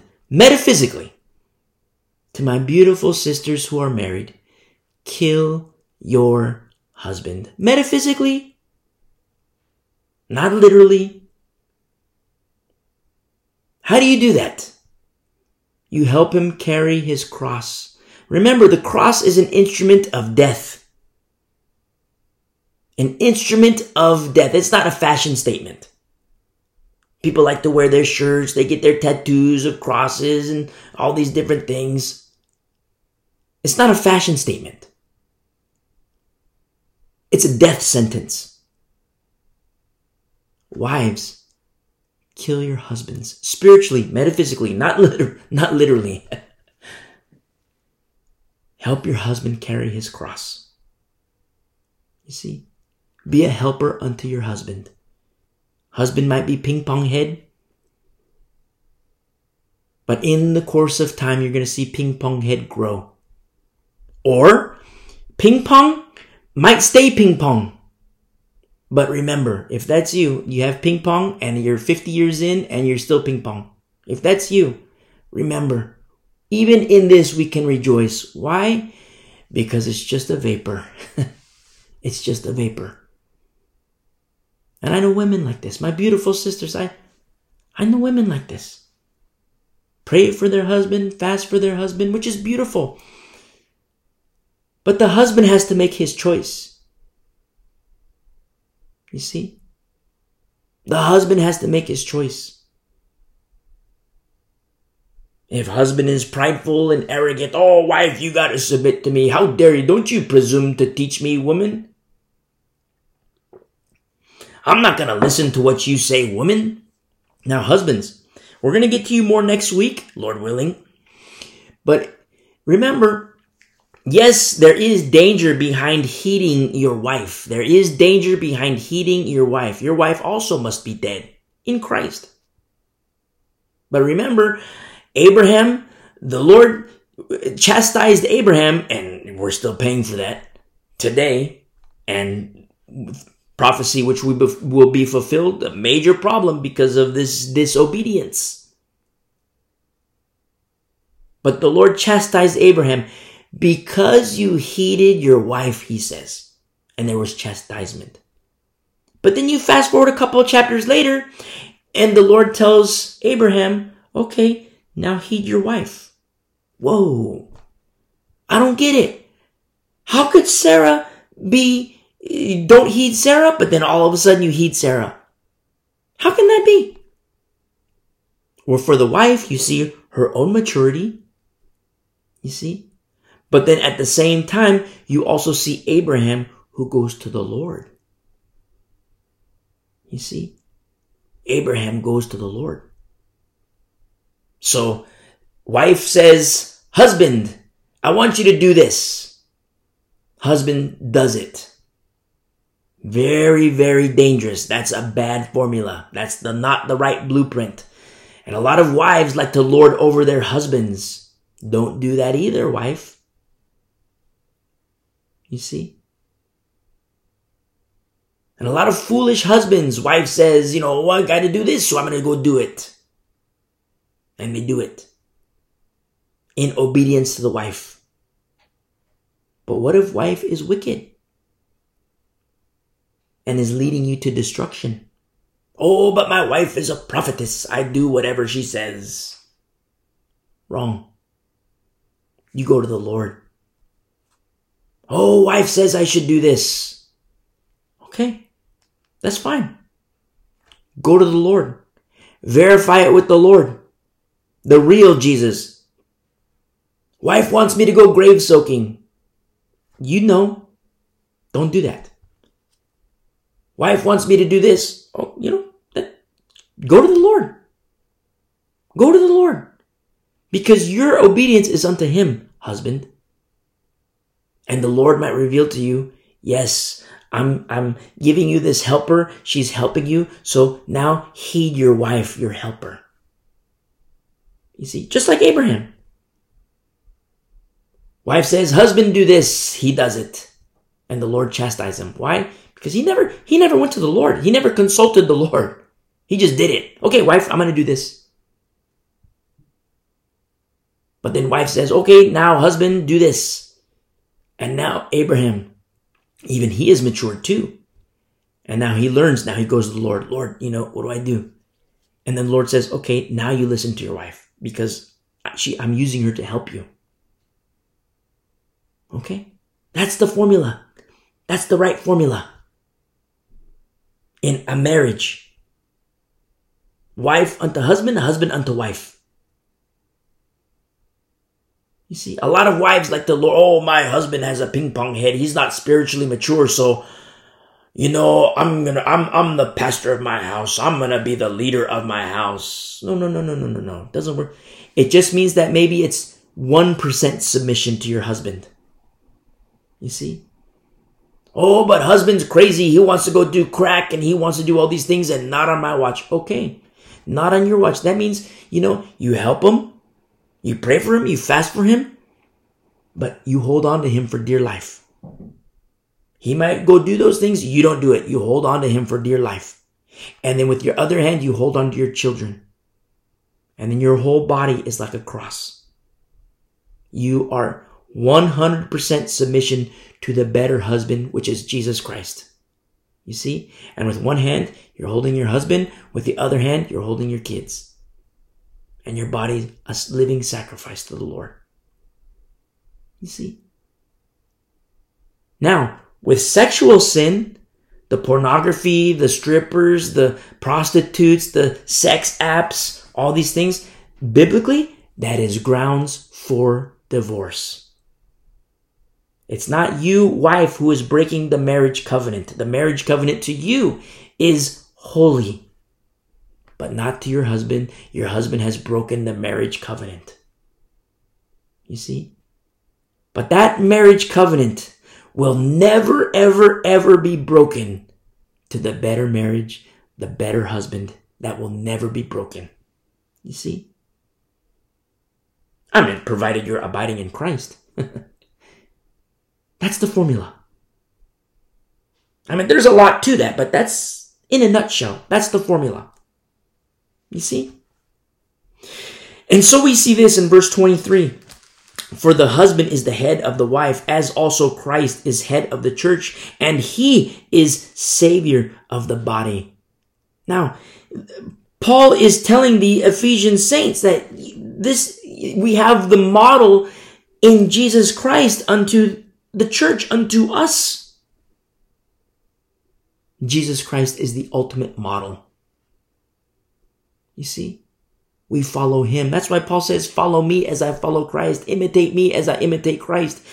We have these patterns in Paul, in Priscilla, in Aquila, in all these beautiful people, male, female. We have all these beautiful patterns. You see? Like Hannah, like, like Abigail, like beautiful Zipporah telling her husband, surely you are a husband of blood. If she was in 100% submission to Moses, her, Moses would have been dead. If she was in 100% submission to Moses, her son would have been uncircumcised. But yet Zipporah was 100% submission to the Lord. You see? Maybe 5% Moses at first, 100% God. And as Moses grew and matured, 20% Moses, 100% God. And as he grew more, 50% Moses, 100% God. Always 100% God. Always. My beautiful sisters, always 100% God. Maybe 60% Moses, 100% God. You see? Because Moses is maturing. Moses is being used of the Lord. Moses is being stretched. Meanwhile, Zipporah, I wonder where Moses learned his boldness. When we see the one little verse, a couple little verses, you see the beautiful boldness of Zipporah. I wonder where Moses learned his boldness. Knowing that Zipporah was a shepherd, I wonder where Moses learned how to shepherd. I venture to say from his helper, lowercase h. You see? And Moses is maturing. Instead of 5% Moses, 100% God, now it's 70% Moses, 80% God. You see? And it's so beautiful. That's that's the biblical model. Old Testament, New Testament, that's the model. That's the blueprint. That's the formula. Now both husband and wife, see, you go to fellowships, you you walk into churches and you see women, not wives, women. All women, young, old. And when you see the slave class in women, you see it, you see their demeanor, slave class. It grosses me out. Not on, on not on behalf of the saint. I mean, it, it, it's sad for them. But I want to talk to those pastors. So called men who think they're pastors.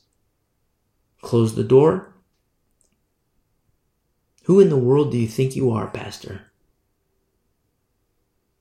Where do you get off conducting conducting God's house, not your house, God's house in this manner?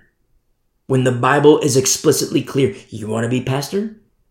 Do you not know that judgment will be of a, a higher degree unto you, O pastor? Do you not know?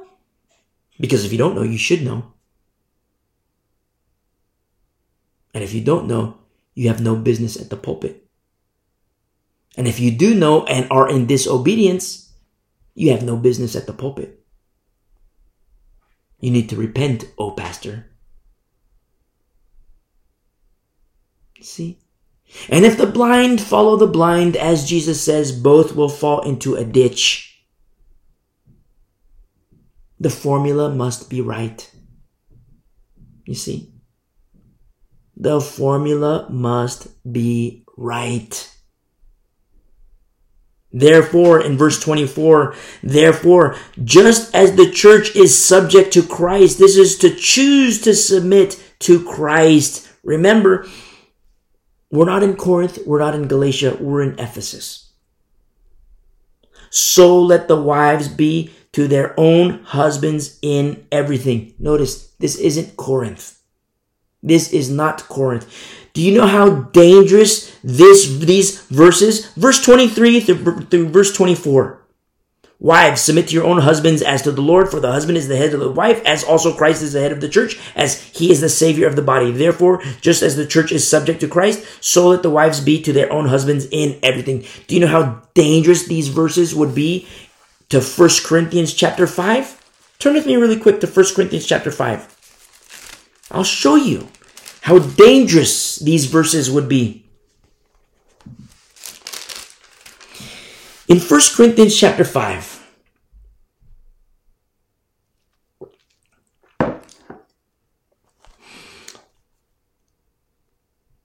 verse 1 sexual immorality. He says it is this is paul speaking to corinthians these are baby christians. Now okay look at chapter 3 1 Corinthians chapter 3, verse 1. And I, brethren, could not speak to you as to spiritual people, but as to carnal, as to babes in Christ. I fed you with milk and not with solid food, for until now you were not able to receive it, and even now you are still not able. This is three years.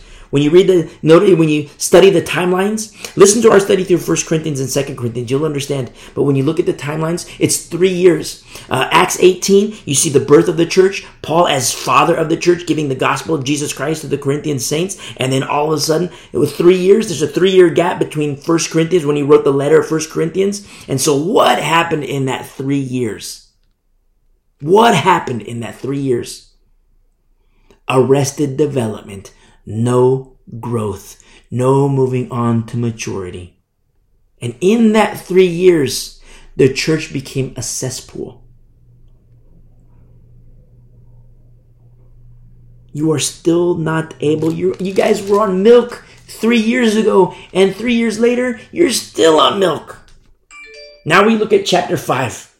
1 Corinthians chapter 5 verse 1 it is actually reported that there is sexually sexual immorality among you and such immorality as is not even named among the Gentiles. You see, not even the non-believers do this. Not even Corinth does this.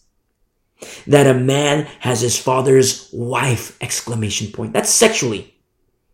There's a guy in the church who's having sex with his dad's wife. Now, I don't know if it's, you know, mother or mother-in-law, but that's no excuse. A man, a guy in the church is having sex with his dad's wife. Christians in the church. Where are the pastors? Where are the pastors of Corinth? Where are the elders of Corinth to say, what in the world is happening? How did it get to this point? In verse 2, and you are rather puffed up and rather, and have not rather mourned? You're proud about it. You think it's a good thing. And you should be mourning that he who has done this deed might be taken away from among you. For I indeed, as absent in the body but present in spirit, have already judged. He's, oh, don't judge lest you be judged. Paul says, I'm judging. Don't judge lest you be judged. Everybody says that. Don't judge lest you be judged. What is Paul doing? He's judging. Now remember, there's derivatives of krino. There's krino, anacrino, and diacrino. There's more krinos, but these are the three biggies. Krino is to say, hey, you're gonna burn in hell. Only Jesus can do that. But there's derivatives of krino, mostly anacrino and diacrino, where we make these determinations. We make these assessments. And Paul is making this assessment in order to judge. Oh, don't judge me unless you be judged. What is Paul doing? He's straight up judging. Now remember, Paul is not like the average bear. Paul is not like the average bear. Remember our study in the book of Acts. Only the crucified can correct. The carnal Christian cannot correct because of hypocrisy. It is greater judgment unto the person who does that because of hypocrisy.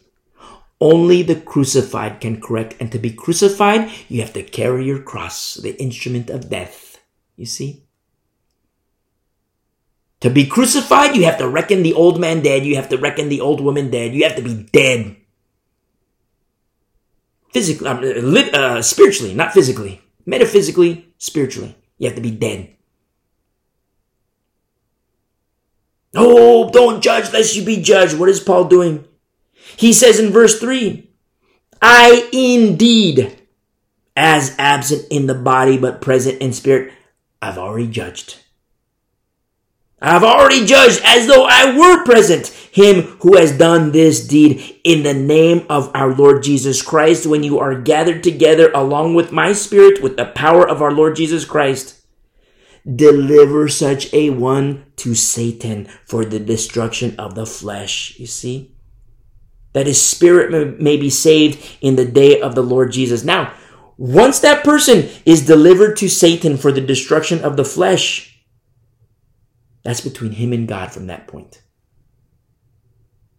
Is he going to be broken to the point where he repents? That's between him and the Lord. But Paul says, in the fellowship, in the church, this is an abomination. It shall not be. He says, I've already judged. Oh, Paul, don't judge lest you be judged. Do you know who you're speaking to? Not to deify Paul, but Paul is a vessel of the Lord, called of the Lord, a bondservant of the Lord, the real Jesus, not the fake Jesus that says, oh, let's just love, let's just love on these people and let God take care of the rest, which is very common in the last days church. Oh, let's just, Let's just love on these people. I wonder if that's what the defunct pastors and defunct elders were saying in Corinth. Oh, this guy's having sex with his dad's wife. So let's just love on him and let God take care of the rest. Listen, God takes care of things through judgment, through wrath.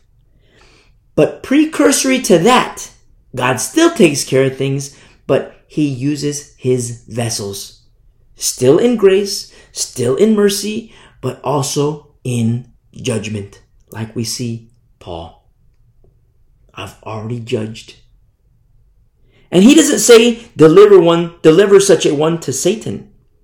He says, in the name of our Lord Jesus Christ, deliver such a one to Satan. He says in verse 6, your glorying is not good. It translates as your rejoicing is not good. You know, oh, let's go to church. We're going to sing to the Lord. We're going to praise the Lord and praise the Lord. Hallelujah. We're going to speak Christianese. And everything's fine and dandy. Look, we're Christians. We're of the elect. Look, we're the koinonia. We're the ecclesia. Everything's good to go. But every, is everything good to go? No. No. The formula isn't right. The formula, needs to get right. Paul says your glorying is not good. Do you not know that a little leaven leavens the whole lump? What does the Pope say? The Pope, he says we're called to be leaven. We're called to be the yeast. That's his calling. It's not my calling. It's not the saints' calling. They call the Pope the vicar of Christ. I call him vicar of Antichrist. You see? A little leaven leavens the whole lump. Therefore, what does that mean? What do we do?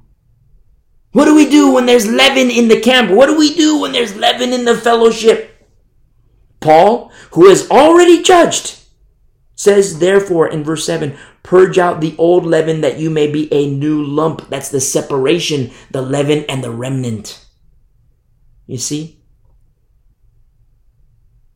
And so we look at these works of the flesh in verse 11. He says, in verse 11, but now I have written to you not to keep company with anyone named a brother. This is a Christian. Named a brother. Very interesting how, you know, the connotations here is male and female, but I love how it says brother. I, I wonder if these were the ping pong guys. The ping pong headed guys. I wonder. And it's it's it's it's fine to be ping pong head. But it's not fine to stay ping pong head. Not to keep company with anyone named a brother who is sexually immoral, which is pornos in the Greek, very interesting. Pornos. Or covetous, or an idolater, or a reviler, or a drunkard, or an extortioner, not even to eat with such a person. Not even to eat with such a person. For what have I to do with judging those also who are outside? Do you not judge those who are inside? Oh, don't judge lest you be judged. What is Paul doing? I've already judged. I'm called to judge the inside. You see, that's what Paul's saying. That's that's part and parcel of my calling. That's what he's. And when you look at Paul, the pastoral epistles unto Timothy and Titus, Part of the calling of these overseers is to make these judgments, but the formula must be right. It's not Paul saying, "Hey, you know, no, not to keep company with any anybody named a brother who is sexually immoral, covetous, an idolater, reviler, drunkard, extortioner, not even to eat with such a person." Now, Paul is not one of these people. He is crucified with Christ.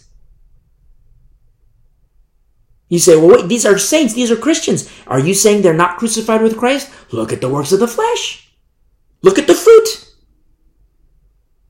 So a guy's a Christian. He's sexually immoral. Let me ask you a question. Do you see crucifixion? Pornos in the Greek. He's doing his pornography, he's doing his strippers, his, you know, his prostitutes, his sex apps. Do you see crucifixion straight up? Come, let us reason together. Let's be honest. Do you see crucifixion? Oh, but the Bible says I'm crucified with Christ. No. I mean, yes, but let's let's analyze that.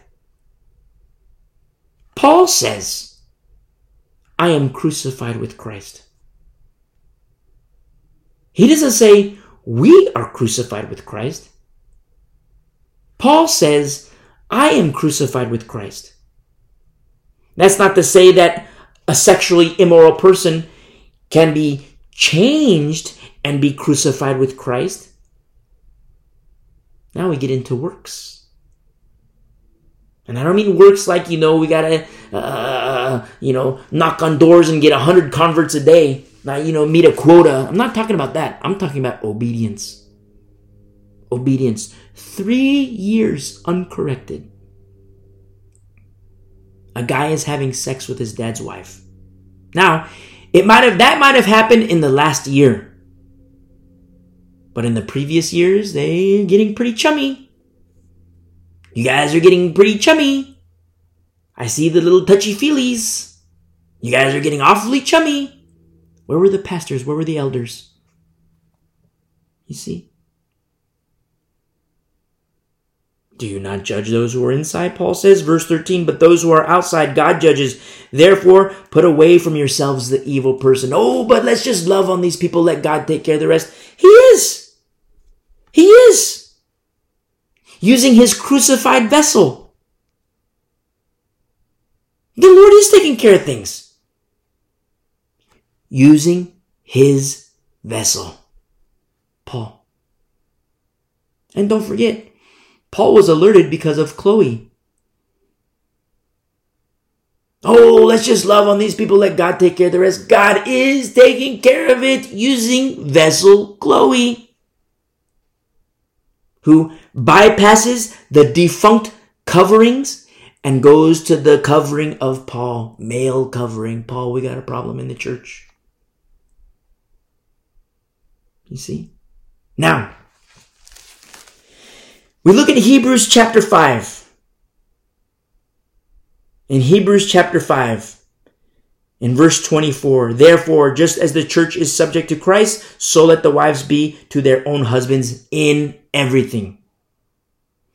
Do you know how dangerous verse 22, 23, and 24? This is Ephesians chapter 5, Verse 22, wives, submit to your own husbands as to the Lord. For the husband is the head of the wife, as also Christ is the head of the church, and he is Savior of the body. Therefore, just as the church is subject to Christ, so let the wives be to their own husbands in everything. Do you know how dangerous these verses are to 1 Corinthians 5, verse 1? You see? What about the entirety of the chapter when it is revealed these work the works of the flesh, the sexually immoral? Oh, well, the Bible says I got to submit to my husband in everything. So if he wants to be sexually immoral, okay, I'm going to submit to him in everything. Thus says the word of God. My husband wants to be covetous. My husband wants to be an idolater. I got to submit to him in everything. My husband wants to be a reviler, a drunkard, an extortioner. I gotta submit to him in everything. Look, the Bible says it is written. To my beautiful sisters in Christ, I love you. I love you. I love you. I love you. We're called to be gracious. We're called to be loving. We're called to be merciful. We're called to be forgiving. We're called to be wise in the wisdom of the Word of God. But never, never, ever, ever, ever are we called to be stupid. Never. This problem that we see in Corinth, the uncorrected works of the flesh for three years, is non existent in Ephesus. The Ephesian saints are more mature than Ephesus. That's not to say that the threat isn't there. Satan is always on the prowl. But the saints in Ephesus were more, you don't see the flesh that you see in Corinth in Ephesus. You don't see the flesh that is in Galatia in Ephesus, nor do we see it in Philippians. Why? Maturity. The formula is right in Ephesus. The formula is right in Philippi. Why? You have people, single, male, female, married. The formula is right. They have male pastors, male elders. The covering is beautiful. But the exhortation is still there. Moving on to perfection. Wives, submit to your husbands in everything. But that is dangerous counsel. That is, it is biblical truth. But it's dangerous to apply and employ in the lives of saints where you see the works of the flesh, such as you see in Corinth. You see? And don't forget, Paul says to the Ephesian elders, the Miletus meeting, remember Acts chapter 20. After my departure, wolves will come in, ravenous wolves will come in, and even some of you will become ravenous wolves, not sparing the flock. The threat is always there. The threat is always there. Even in this day and age, the threat is always there. It's just the threat came early in Corinth. You see? Why? Well, look at Corinth. Look at the distractions in Corinth. You see? I wonder about these wives in Corinth. I wonder if Chloe was married, you know, maybe she was married. I, I tend to think she was probably single, maybe a widow. But I'm so in love with Chloe, just like I'm so in love with Zipporah. Beautiful, gorgeous Chloe, beautiful, gorgeous Zipporah. And I don't say that carnally or in a perverted sense. I say that in a holy sense. Gorgeous. A beauty that carnal eyes can never, ever, ever comprehend. Carnal eyes say, Oh, Chloe, you're so judgmental. Zipporah, you're so mean spirited. Why do you gotta be like this? Why do you gotta be like this, Chloe? Why you gotta be like this, Zipporah? That's carnality. Carnal eyes cannot comprehend righteous beauty. Wives, submit to your husbands, yes. But the formula must be right. You see? The formula must be right. To submit to a husband that exemplifies the works of the flesh. Very dangerous for you and him. And if you have kids, very dangerous for them. You see? It just blows me away. You see these pastors, I don't know where they get off doing it and they're teaching it. Oh, wives, you gotta look good. You gotta do look good for your husband. You gotta dress like this. Your husband likes the strippers. Okay, wife, you gotta you gotta dress like a stripper. You gotta wear the makeup. You gotta do your hair like this. You gotta wear the fake eyelashes. You gotta do. You may go to the gym too. You're getting a little thick here on the sides. You gotta go to the gym. Get rid of that. Make sure you look. You're pleasing the flesh. How is your husband going to move on to perfection when you're too busy pleasing the flesh in obedience to a pastor who gives that counsel? The formula is wrong in that pastor. Get a new pastor. Just like we see in Hebrews 13 verse 17, a biblical truth to obey those who rule over you and be submissive. A biblical truth. But a pastor who gives foolish, wicked counsel, is he watching out for your soul? No. No.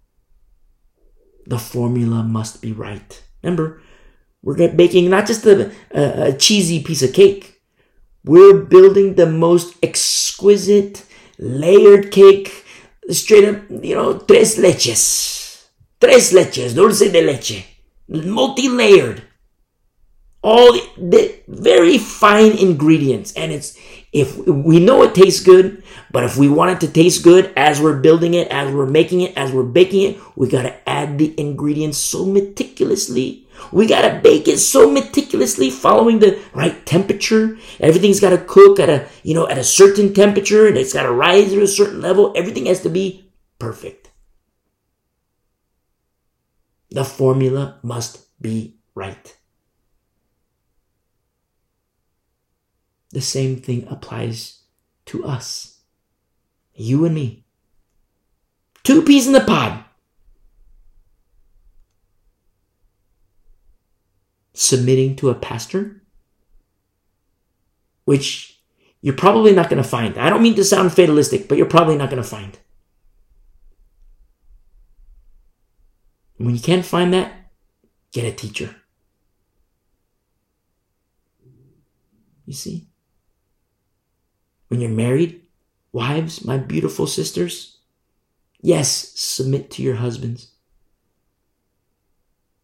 And the, the saddest thing I see in the church today is wives in 100% submission to their earthly husband and 5% submission to Jesus Christ. The formula is wrong, my beautiful sister. The formula is wrong. If that's you, the formula is wrong. And I love you. the formula needs to be right. And you need to repent.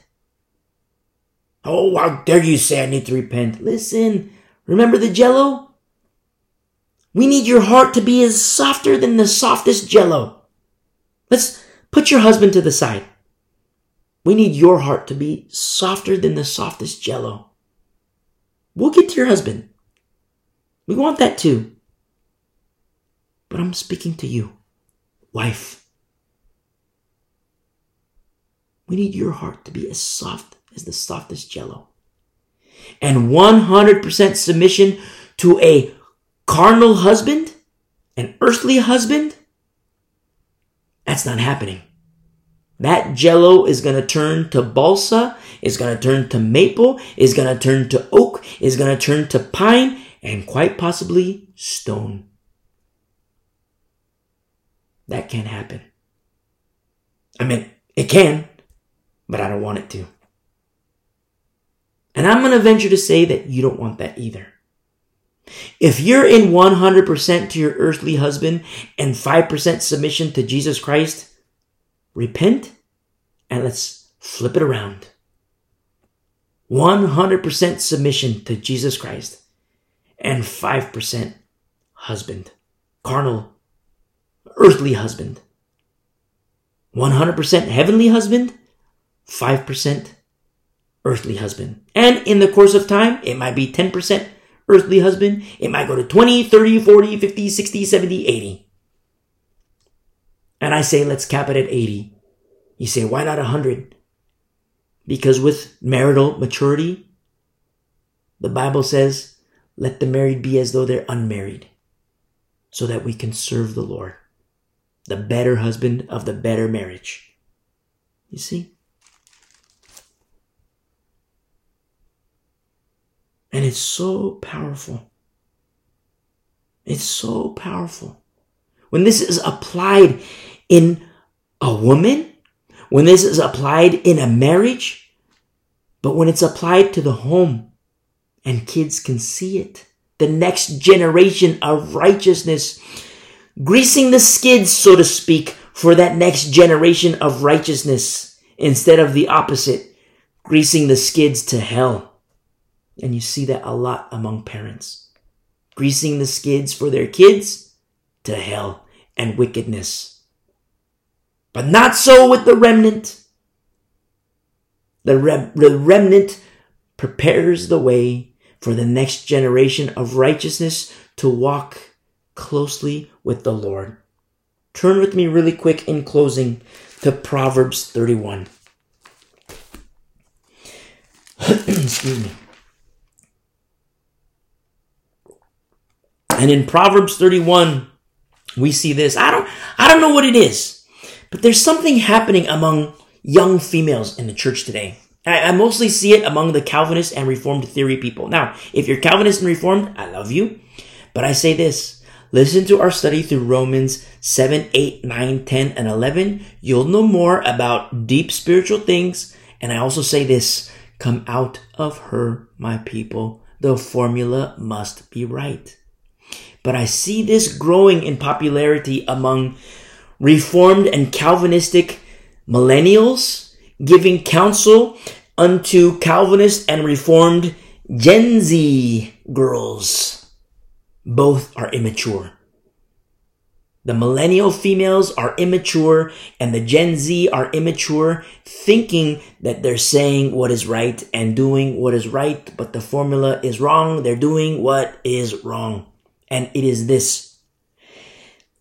Maybe it's in the fluoride, I don't know. But it's this militant submission to her, to husbands, but like it's militant as like slaves. It's like, you know, oh, I'm gonna get married and I I have a husband and Whatever he wants to do, I am in 100% submission to my husband because the Bible says I have to submit to my husband, so I will submit to my husband 100% of the time and whatever he wants, I'm going to do. He wants this, I'm going to do it. He wants this, I'm going to make it. He wants this, I'm going to bake it. He wants to do this, I'm going to do it. I'm going to, it's like robots. Robots. You see, it's very dangerous. It's immature. It is stupidity. It is idiotes, where we get the word idiot. It's without understanding. 100% submission to an earthly husband is very dangerous. The formula must be right.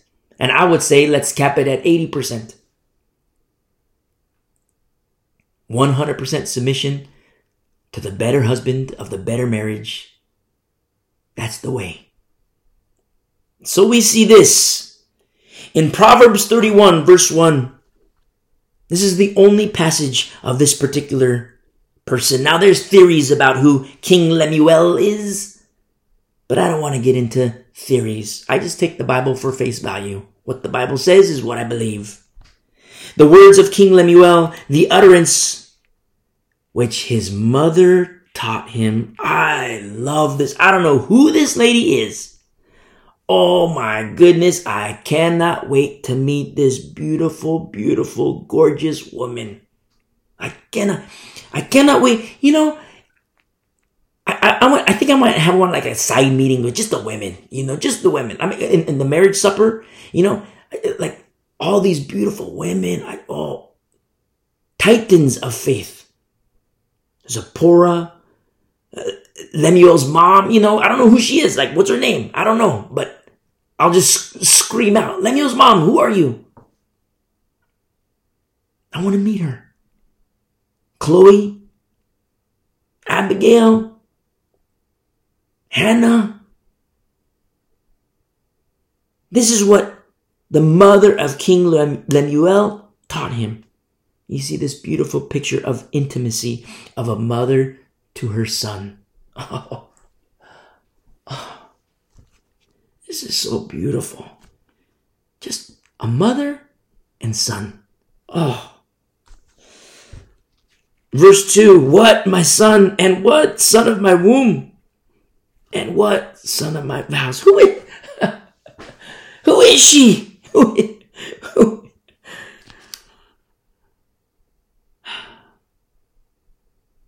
What, my son, and what, son of my womb, and what, son of my vows, do not give your strength to women. You see, the vast majority, the vast majority of men give their strength to women, and this beautiful, beautiful, gorgeous woman is saying, My son, son of my womb, son of my vows, don't do that. We know the vast majority does it. Remember the example we gave through our study through the Old Testament? And when Balak sends, not the warriors, he sends the women down to corrupt the camp of Israel. And you have a remnant who doesn't partake in those sexcapades, which ultimately leads to the worship of Baal. And you have men who chose not to do it. Why? Yes, the fear of the Lord. Yes, the love of the Lord. Yes, the law of the Lord. But I wonder if it was of the counsel of moms. I wonder. Do not give your strength to women, my son. Do not give your strength to women, son of my womb. Do not give your strength to women, son of my vows. You see?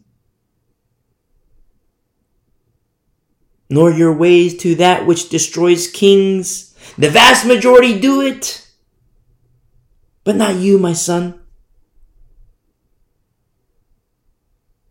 Son of my womb, son of my vows. The majority does this, the world does this, Corinth does this, the world is the world, Corinth is Corinth. But you're different, my son. See? A son. And this is the, the words of King Lemuel. And as King Lemuel reflects, and I, don't know if his mom, maybe his mom is dead. I don't know. Maybe he's, you know, 50 years old and he's reflecting back to his childhood when his mom was alive and what she would tell him, what she would teach him as a young child, as a young boy. Oh, I remember my mom always said this. And now look, he's King Lemuel. In verse 4, remember, Lemuel is reflecting on what she taught, re- reflecting on what his mother taught him in this intimacy, a mom to her son. It is not for kings in verse 4, O Lemuel. It is not for kings to drink wine. Remember Ephesians 5, where our study last week in Ephesians 5 verse 18, that this in which is, in which is dissipation. Let the winos drink their wine. I'll say it another way. Let the dead bury the dead. It is not for kings, O Lemuel. It is not for kings to drink wine nor for princes intoxicating drink. The vast majority do it, my son, my beautiful son, son of my womb, son of my vows. The vast majority do it. But not you, my beautiful son. Lest they drink in verse 5, lest they drink and forget the law. Very interesting. How King Lemuel, he's remembering the words and teachings of beautiful mama. Beautiful, beautiful mama. I can't wait to meet this gorgeous lady. Something also interesting. Was the dad not as heavy in influence? Could be. I don't know. But King Lemuel is reflecting on the words and teachings of Mama, not that of Papa. Very interesting. Lest they drink and forget the law and pervert the justice. It just so happens we just studied this on Wednesday. It just so happens. Deuteronomy 16. Remember the perversion of justice and the law don't do that? The Lord hates it. Remember? And pervert the justice of all the afflicted Give strong drink to him who is perishing. It's not for you, Lemuel. It's not for you. It's, it's for the dissipation. Those who are perishing. And wine to those who are bitter of heart. In verse 7, let him drink and forget his poverty and remember his misery no more. Not for you, Lemuel. Son of my womb, son of my vows. In verse 8, open your mouth for the speechless. This is the mom teaching her son to be bold. Open your mouth for the speechless in the cause of all who are appointed to die. Now, in the Hebrew, it translates as it's in a, in a condition or a state, like in the state of survival. And it specifically speaks to orphans in the cause of all who are in a state of survival, and specifically speaking of orphans. Be bold for the sake of the orphans. Open your mouth. Judge righteously. And see how when we studied just on Wednesday, it just so happens we see how corruption enters, or, you know, we looked at uh, uh in future passages from Deuteronomy how corruption enters. And we're going to get to the book of Judges in the course of time. And we're going to see corruption enter the camp. We're going to see corruption enter Israel. And remember how we look at Isaiah and like, wow, what happened? Israel in Deuteronomy is so beautiful. Israel in, in, in, in, in Isaiah, what happened? The majority went into crazy town, but not so with Isaiah. I wonder, I wonder if the beautiful mother of Isaiah had similar counsel for him. I wonder. Just like Eunice and Lois raising up Mama and Grandma, raising up little Timmy, beautiful, beautiful little Timmy, as influencers of Timmy, a future pastor. You see? That's why I, I don't get why women want to be pastors. I mean, I get it. It's pride, it's arrogance, it's Satan. I get the spiritual aspect. But for my beautiful sisters, beautiful, beautiful sisters whom I love, look at the ability you have to train the next pastor, the next elder the next evangelist, the next prophet. You see? Look at these.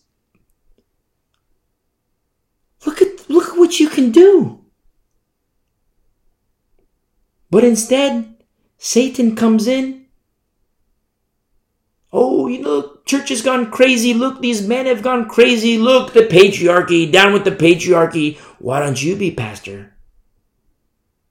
He tries to come, he comes in as an angel of light, and the woman buys into it. Okay, I'm going to be a pastor. Look, the Lord called me to be a pastor. No, that wrong formula. That wasn't the Lord, it was an attack.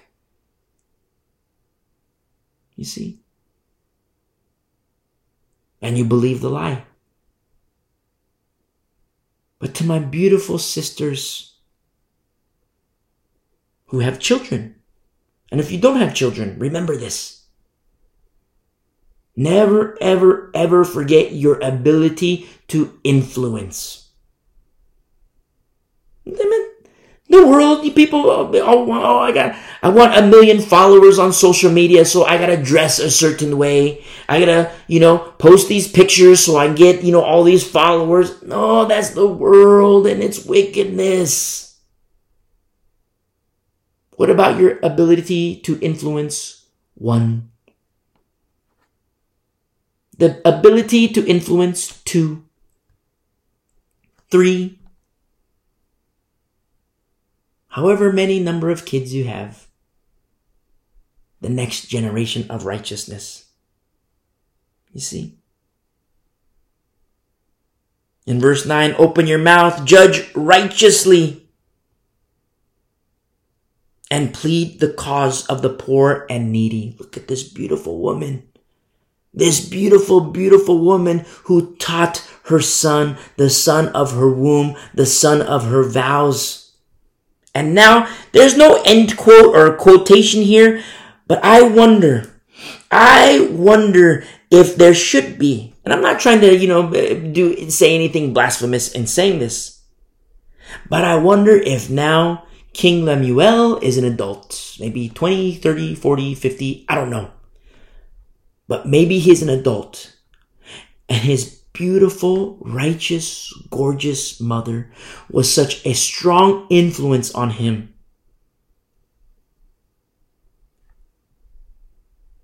That there's no female for him as a bride. No female for him as a bride. Why? Because mama set the bar really high. Praise be to the Lord because you know Lemuel's not going to marry riffraff. Parents, don't set a low bar for your kids. Sometimes I see a guy with like a, you know, basket case wife. And I say this in love, but you know, I call it like I see it. A guy with a basket case wife. It's like, what in the world? This is like, this is weird. And then I meet the parents. Okay, there you go. Parents set the bar really low. Mama set the bar low, so here we go. The same, you know, it's like a roller coaster. The ups and downs, ups and downs with mama and papa, ups and downs with son and his new wife. You see the same with, with females and the husband. What? What happened? What? What's the deal with this? Then I meet the parents. Oh, there we go. Papa set the bar really low. Papa wants to be a mess, a basket case. Daughter has her husband now. He's a mess, he's a basket case. Here we go. Same old story. Papa set the bar low. Now daughter's got low bar husband. Guy's got low bar wife. Okay, here we go. Now enter the pastors, enter the teachers. Hey, don't be ping pongs anymore. No more ping pong. We gotta grow. We gotta mature. Reckon the old man dead. Reckon the old woman dead. Carry your cross. Lay aside those things which so easily ensnare you. Let us move on to perfection. Come on. Let's be dead to the old nature. Let's be crucified with Christ. No more ping pong. I wonder if Lemuel is on a quest. Maybe he wanted to get married at 20 and he can't find a bride. Because mama set the bar nice and high. Nice, beautiful, righteous, gorgeous mother of Lemuel. I can't wait to meet her. I'm going to shout out. You guys are going to be at the marriage supper. You're going to hear shouts. Mother of Lemuel. Lemuel's mom. You can have all these ladies come up. Yeah, my son was Lemuel. How can I help you? Who are you? Are you the Lemuel from are we talking about the Lemuel from Proverbs 31? Oh, no, that's not me. And you see this beautiful, beautiful. Oh, that was me. Oh, I've been looking for you. I've been looking for you. You're so beautiful. Do you realize that what you, you, your intimacy with your son in exhorting him, how it multiplied through other people. Oh, I, I, beautiful, beautiful mother of Lemuel, gorgeous, righteousness. And I wonder if Lemuel's at age 20 can't find a wife. Mama set the bar really high. Age 30, still can't find a wife. Mama set the bar high. Age 40, still no wife. Age 50, still can't find a wife because he has standards. And his standards are righteousness. He knows it's possible because he saw it in his mama.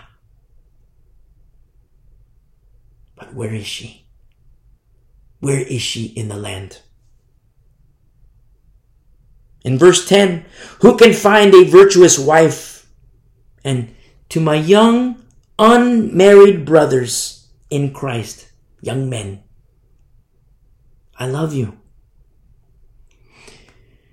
You cannot see beauty with carnal eyes. It is impossible to behold beauty, real beauty, righteous beauty, righteous gorgeousness.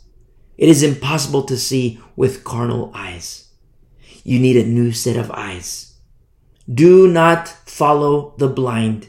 You need a pastor. If you do not have a pastor where the formula is wrong, find a teacher. Who can find a virtuous wife? For her worth is far above rubies. The heart of her husband safely trusts her. You see? Safely trusts her. Now, in today's age, you have husbands who want to be the master of their house. Oh, I want to be master of my house. Look, I'm the pastor of my home. I'm the leader of my home. Therefore, wife, you have to submit to me. And look, the Bible says submit to me in everything. So therefore, you have to submit to me in everything. Oh, come on. I got the finest crack from Chiapas, Mexico. Look, my old friend brought it. Come on, wife, submit to me. Let's go get baked. Let's go do our crack. Let's go cook spoons together. You see? Wives. Remember, 5% husband or 5, 5% earthly husband, 100% heavenly husband, Jesus Christ. Husband, you want pancakes? Fine, I'll submit to you. I'll make you pancakes, you know, whatever you want, pancakes, you know? Here's your pancakes. I'm in submission to you, look. Husband, you want to go do crack? Not on my watch. That's not happening. Surely you are a husband of blood to me. You see? The formula must be right. This is sound doctrine. Outside of sound doctrine, it is dangerous. You get yourself in a mess. What do you see in the church today? A mess. You see, have you ever met a Christian wife who's a basket case? I have. They're all over the place. A Christian wife who's a basket case. Why? They're under the wrong formula. They have a bad covering. They don't know it, but they have a bad covering. They don't have understanding. They're idiotes willingly. You see? And then they oh, I'm under spiritual attack. I'm under spiritual attack. You look at your covering. Look at your pastor. Look at your teacher. Look what you're being taught. The formula is wrong. You think you're safe, but you're not. But when the formula is right, the heart of her husband in verse 11 safely trusts her so he will have no lack of gain. I love this so much because we're, you know, remember you have King Lemuel, he's reflecting on the attributes of a virtuous wife. Not the vast majority. The vast majority want a husband, vast majority of females, they'll want a husband and they'll behave a certain way. They'll dress a certain way, they'll act a certain way because they're in the attraction mode. They want to attract. So they dress a certain way, they behave, they talk a certain way because they're trying to attract. And for some, they're gonna, they're gonna attract. And they do attract. And they will attract. But King Lemuel? I don't want that. King Lemuel, no, no. Mama set the bar high. I want a girl just like the girl that married dear old dad. It's old school. If you're an old sister in Christ, you might know that song. That's old school. That's like 1930s music. Maybe 20s, I don't know. Just like the girl that married dear old dad. you see, mamas, my beautiful sisters, set the bar high. Papas, my beautiful brothers, set the bar high. Not a low bar. Your kids are gonna marry riffraff with a low bar. Set it nice and high. You see? King Lemuel is one. Where am I going to find the wife? Who can find the virtuous wife? He continues in verse 12. She does him good and not evil all the days of her life. It's not just temporary. It's not just like, okay, husband, you're going to get chubby. You're going to get wrinkly. So, okay, I'm done with you. No, all the days of her life. Remember the marriage covenant? It can't, it, it can be broken, but it's, it, I don't want to say it's rare because it's common nowadays. Marriage covenants are holy. It can be broken through sexual immorality and death. That's it. Sexual immorality and death. That's the earthly marriage covenant.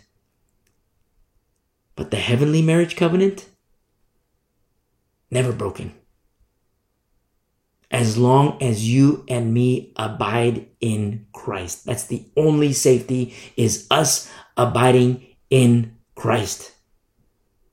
The marriage covenant can be broken from sexual immorality. And if that happens, that doesn't mean, okay, get, you know, another spouse.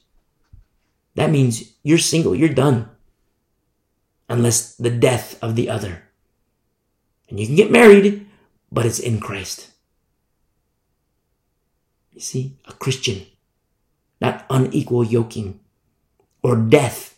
You're married and you know the husband dies, wife dies, you can get married again, but in the Lord. Outside of that model, it's called adultery. You are an adulterer or an adulteress. You need to repent if that's you. You're on your second marriage and your previous marriage, the guy or gal is still alive. You need to repent. You see? But my recommendation, I align with Paul and Jesus. Stay single. we see this in verse 13. She seeks wool and flax and willingly works with her hands. You see, she's not a slave. She's not a slave. She willingly does this. You see, I don't know where this militant slavery is coming in. I mean, I get it. I understand the times. It's, there's demonic attributes. Satan who capitalizes on false doctrine.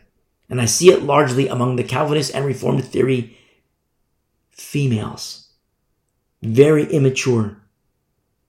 Oh, I'm gonna be, I'm gonna get married and I'm gonna be a slave to my husband. Whatever he wants, he wants to do sex. Boom, let's do it. He wants to have a sandwich. Boom, I'm gonna do it. He wants to do this. Boom, whatever he does, I'm gonna submit to him. Hardcore, 100% to my husband. Whatever he wants, boom, I'm doing it. Yet this militant slavery. Oh, but we're called to be servants. We're called to be servants. Don't forget, in maturity, in growth, Jesus Christ says, no longer do I call you servants. I call you friends. You see? Husbands treat their wives today like slaves. And it pains my heart. Where do you see a husband who treats his wife like friend? You see? Husbands who treat their wives like concubines, sexual slaves. You see? Sexual slaves, prostitutes, pastors who give counsel. And it's the wife's fault your husband's addicted to pornography. It's your fault, wife, because you let yourself go. Look, you're chubby, you're wrinkly, you're gray. It's your fault, wife. You let yourself go. You got to go to the gym. You got to wear makeup. You got to do your hair like this, color your hair, do all this. You got to look. Your husband likes the prostitutes. You got to dress and behave like the prostitute. And then the militant slavery wife. Oh, okay, yes, I'm going to do this. The Bible says obey my husband, so I'm going to be submissive to my husband. The formula, the formula must be right, my beautiful sister. You see? Husbands, they're addicted to pornography. They're at work and, you know, they're on their phones watching their dirty stuff. Now listen, wife, if your husband has that problem, break his phone, break the computer, destroy it all. Destroy it all. Because it is much better to not have a computer than to burn in hell. It is much better to not have a phone than to burn in hell. You see? But husbands, and this, this is at the counsel of pastors, wicked men, compromised men. And this is, this is how a pastor counsels marriage counseling when a husband has a problem with pornography. Number one, they blame the wife. The wife has let herself go, so now this the husband has to turn to his pornography. Which, remember, sexual sin is grounds for divorce. Biblically. So the husband, he's at work. He's on his phone doing dirty business. And he says, he calls the wife, Hey wife, I'm being tempted right now. So I'm going to be home in five minutes. I'll be home in 10 minutes. You better be ready to go because the husband, you know, you have to submit to the husband and the counsel of the pastor says this is what we got to do. So, you know, I, you know, you don't want me to stumble, do you, wife? Little stupid boys.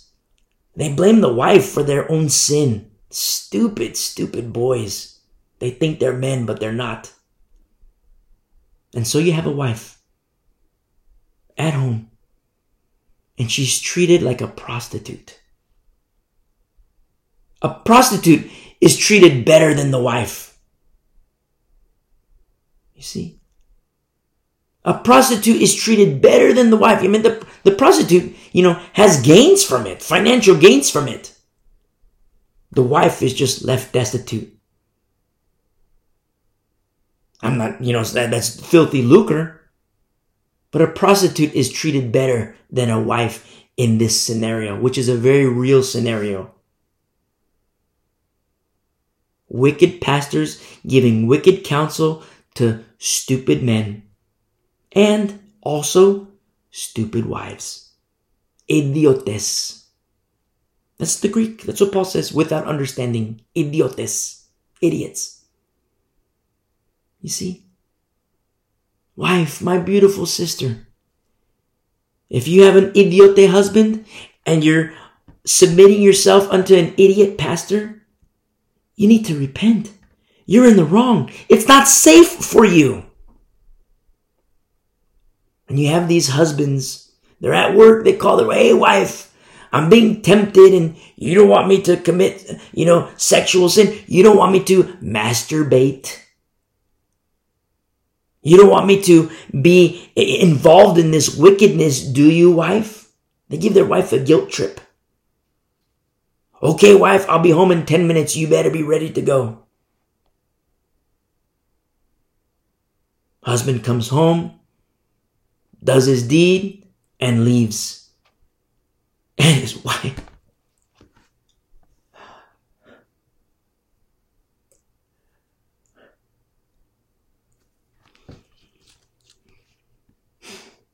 The church is in trouble, you guys. Judgment comes first to the house of God. Remember that.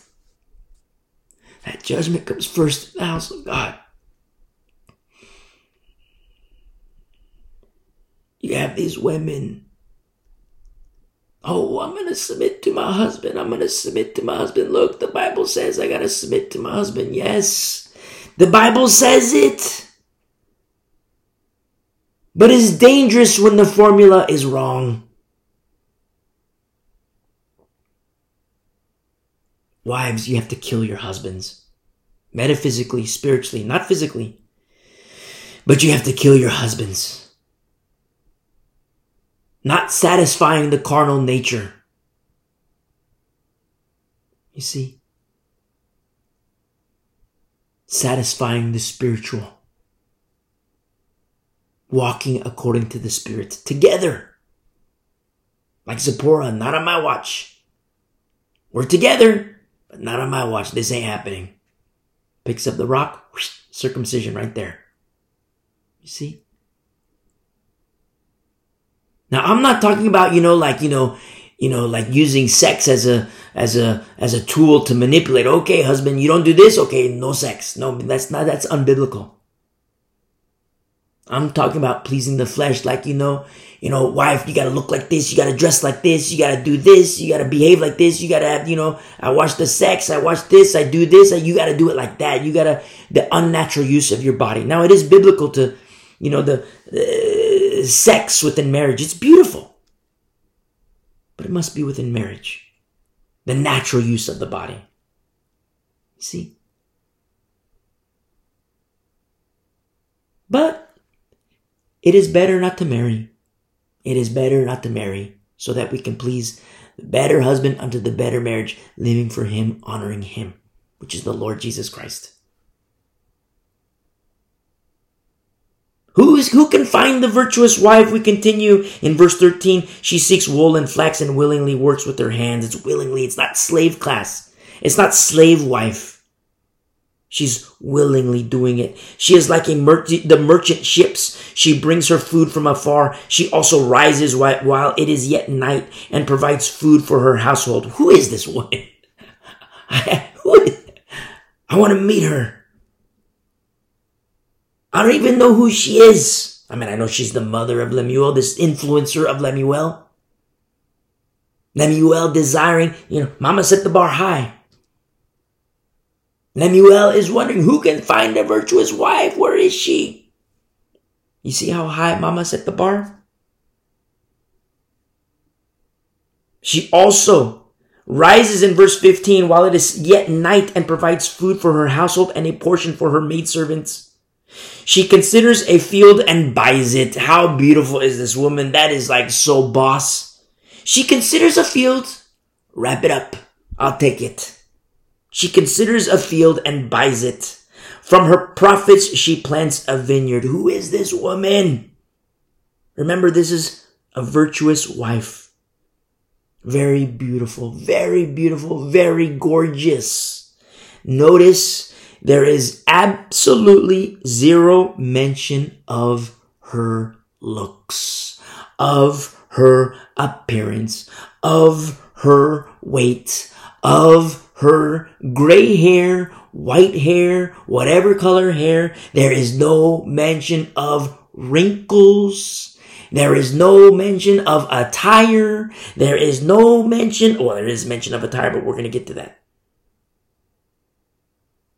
There is no mention of these carnal things. Makeup, fake eyelashes. No mention of it whatsoever. She girds herself with strength in verse 17 and strengthens her arm. She perceives that her merchandise is good and her lamp does not go out by night. Very interesting. This girl's got oil, you see? She's got oil for her lamp. How beautiful is this? Who can find such a woman? Who can find a virtuous wife? To my single brothers out there desiring a wife. I'll say it is better not to marry, but I'll also say if you still desire to marry, find a virtuous wife. She might not submit to you 100% of the time. Maybe 5%. But that's reflective on you, not on her. On you. Because she's in 100% submission to the better husband.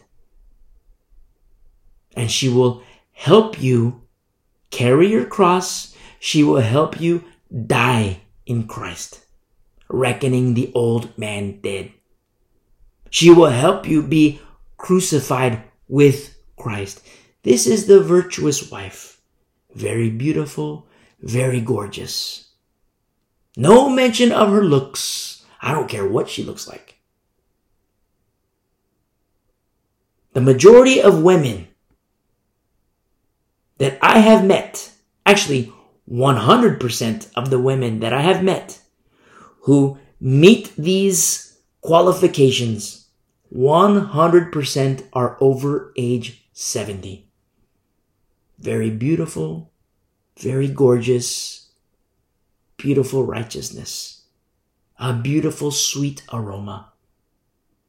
100% are over age 70. If I were to, if you were to ask me, hey, who are, who are the most beautiful women? If you were to ask me that question 25 years ago, you would know that I was carnal.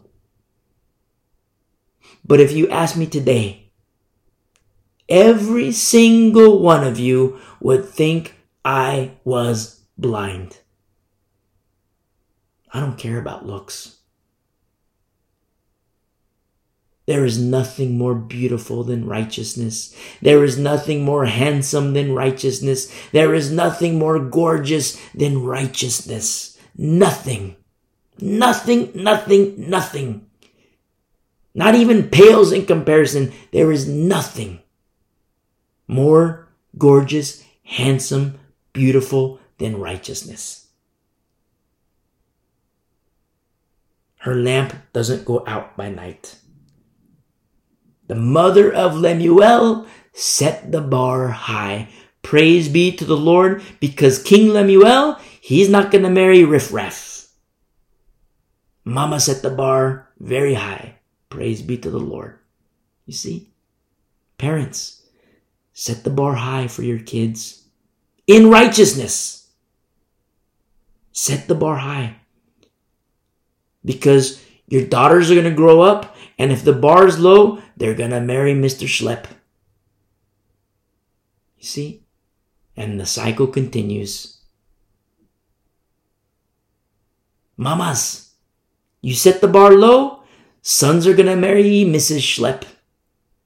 And the cycle continues. Break the cycle through your death and sacrifice. Just so happens we talked about this on Wednesday. Oh, I want to take the easy route. I'm going to bribe my kids. Okay. I don't want that. I don't encourage that. I warn against that. Oh, I'm going to bribe my kids. You know what bribery does? It blinds. We just studied that on Wednesday. No, set the bar high. Nice and high. So you're playing a role you're greasing the skids for sons and daughters so that you're weeding out, you're helping them weed out the riffraff. Yes, riffraff. There is a lot of riffraff. You see? Not to say that the Lord can't heal and fix, but it's much easier when you help. it's much easier when you set the bar high a lot of crying nights. You'll save yourself from a lot of crying nights. I've talked to parents, I've talked to grandparents and they're crying nights. Well, you set the bar low. I'm sorry, you set the bar low. What do you expect? You set the bar low. Oh man, you set the bar low, oh woman. And here we are, a late crying night. Not to say that the Lord can't fix, the Lord can't heal, because He absolutely can. The formula must be right. Daughter who's now gone, the formula must be right in her. That's not to say the Lord can't intercede, the Lord, but it's not to say we can't pray and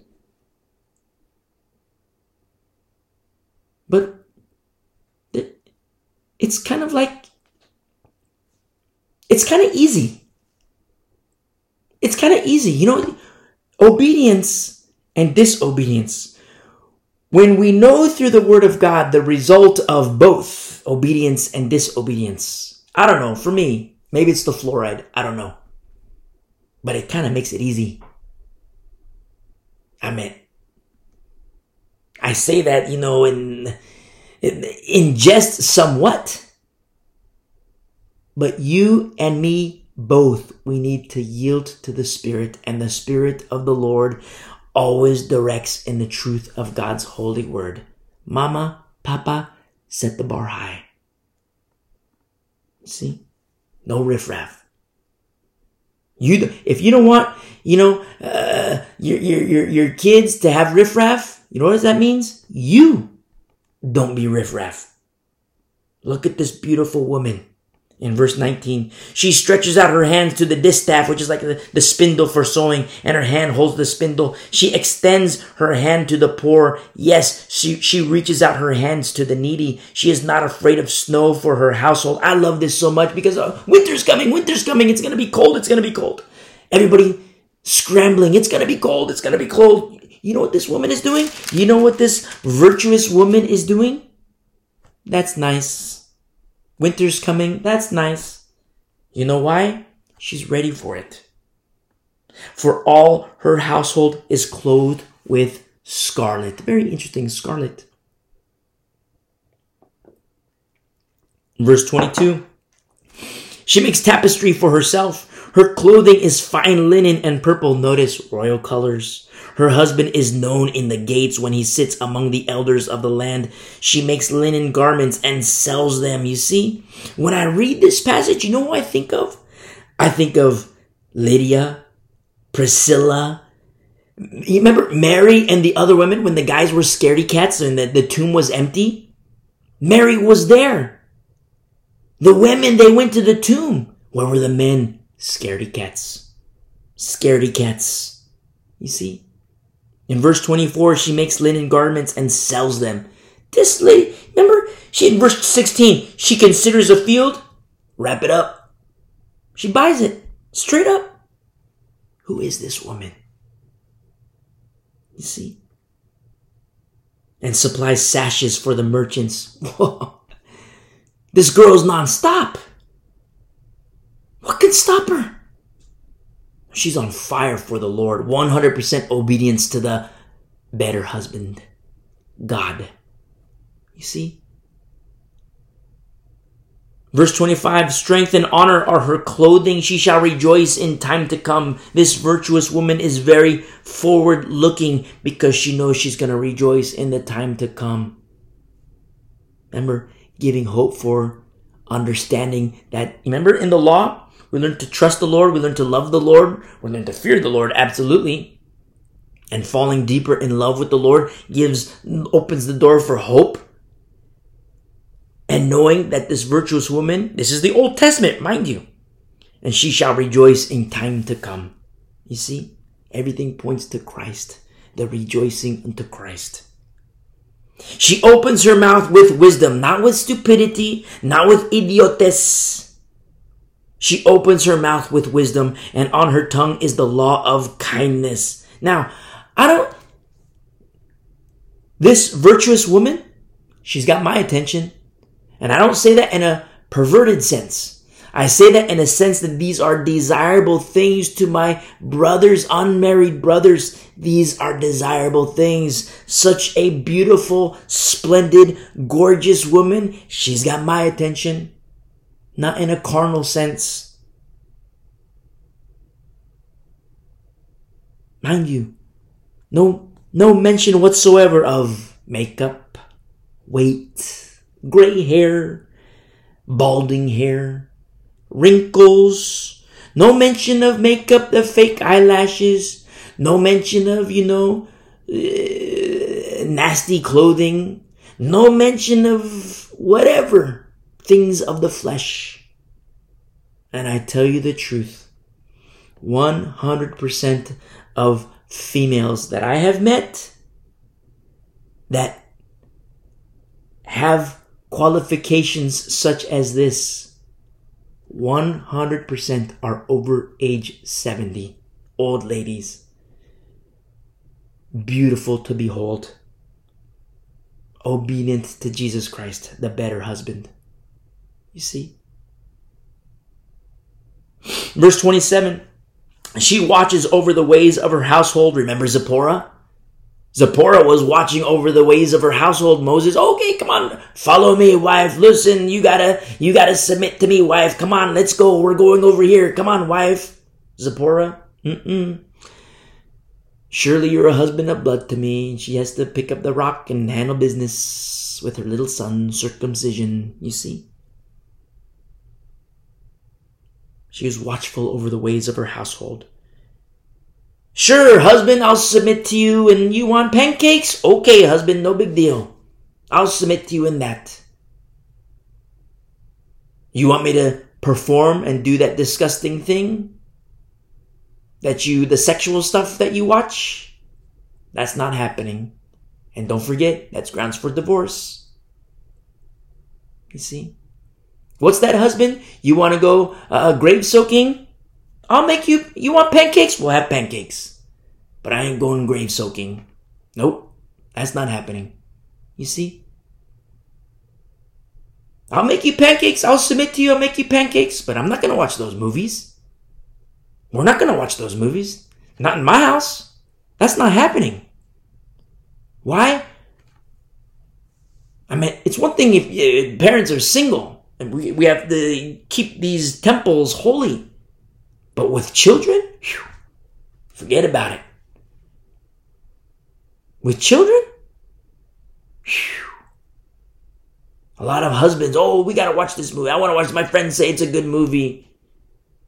So, you know, look at all the nudity, look at all the nakedness. I'm not saying that if you're not, if you don't have kids, it's okay. Don't watch that filthy stuff.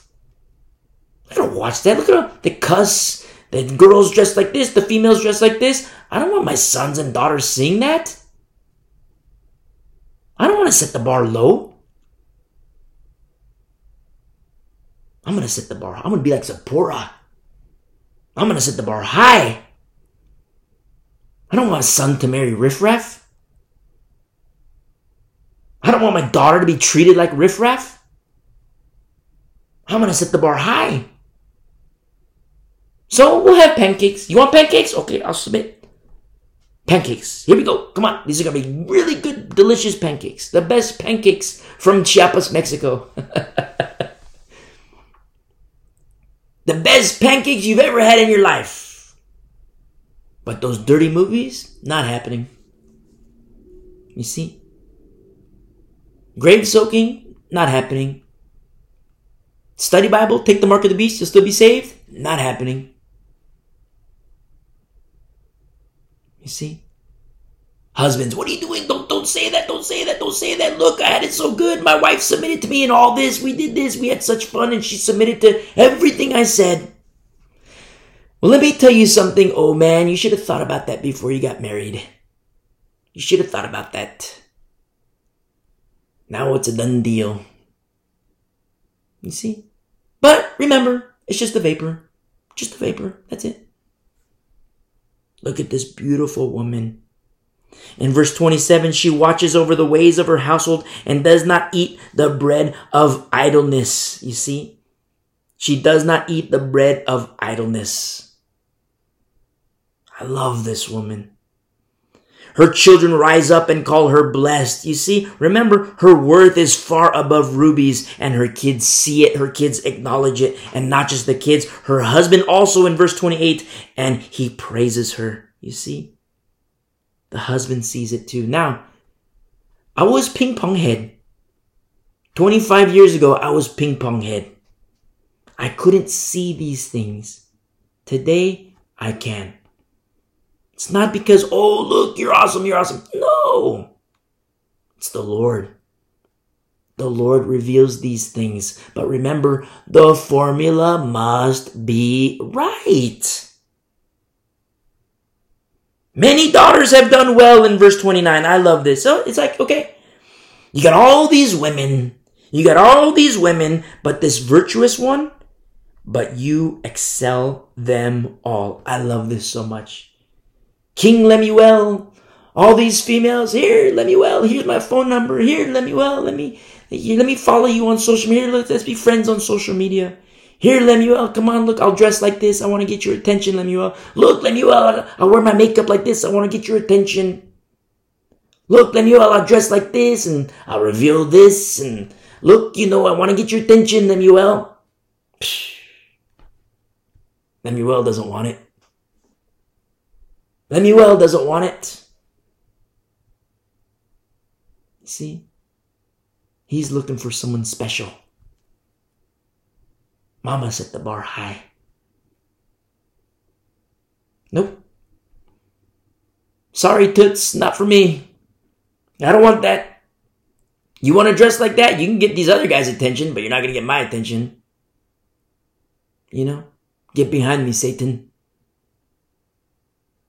Many daughters have done well, but this woman, this virtuous one, you excel them all. Verse 30 Charm is deceitful and beauty is passing. But a woman who fears the Lord, she shall be praised. To my beautiful sisters, beautiful, beautiful sisters whom I love. If you are willing, I don't want to lord over you, but if you're willing, highlight this last part of verse 30. A woman who fears the Lord, she shall be praised. See? Among the dead, you'll be hated, but that's the dead.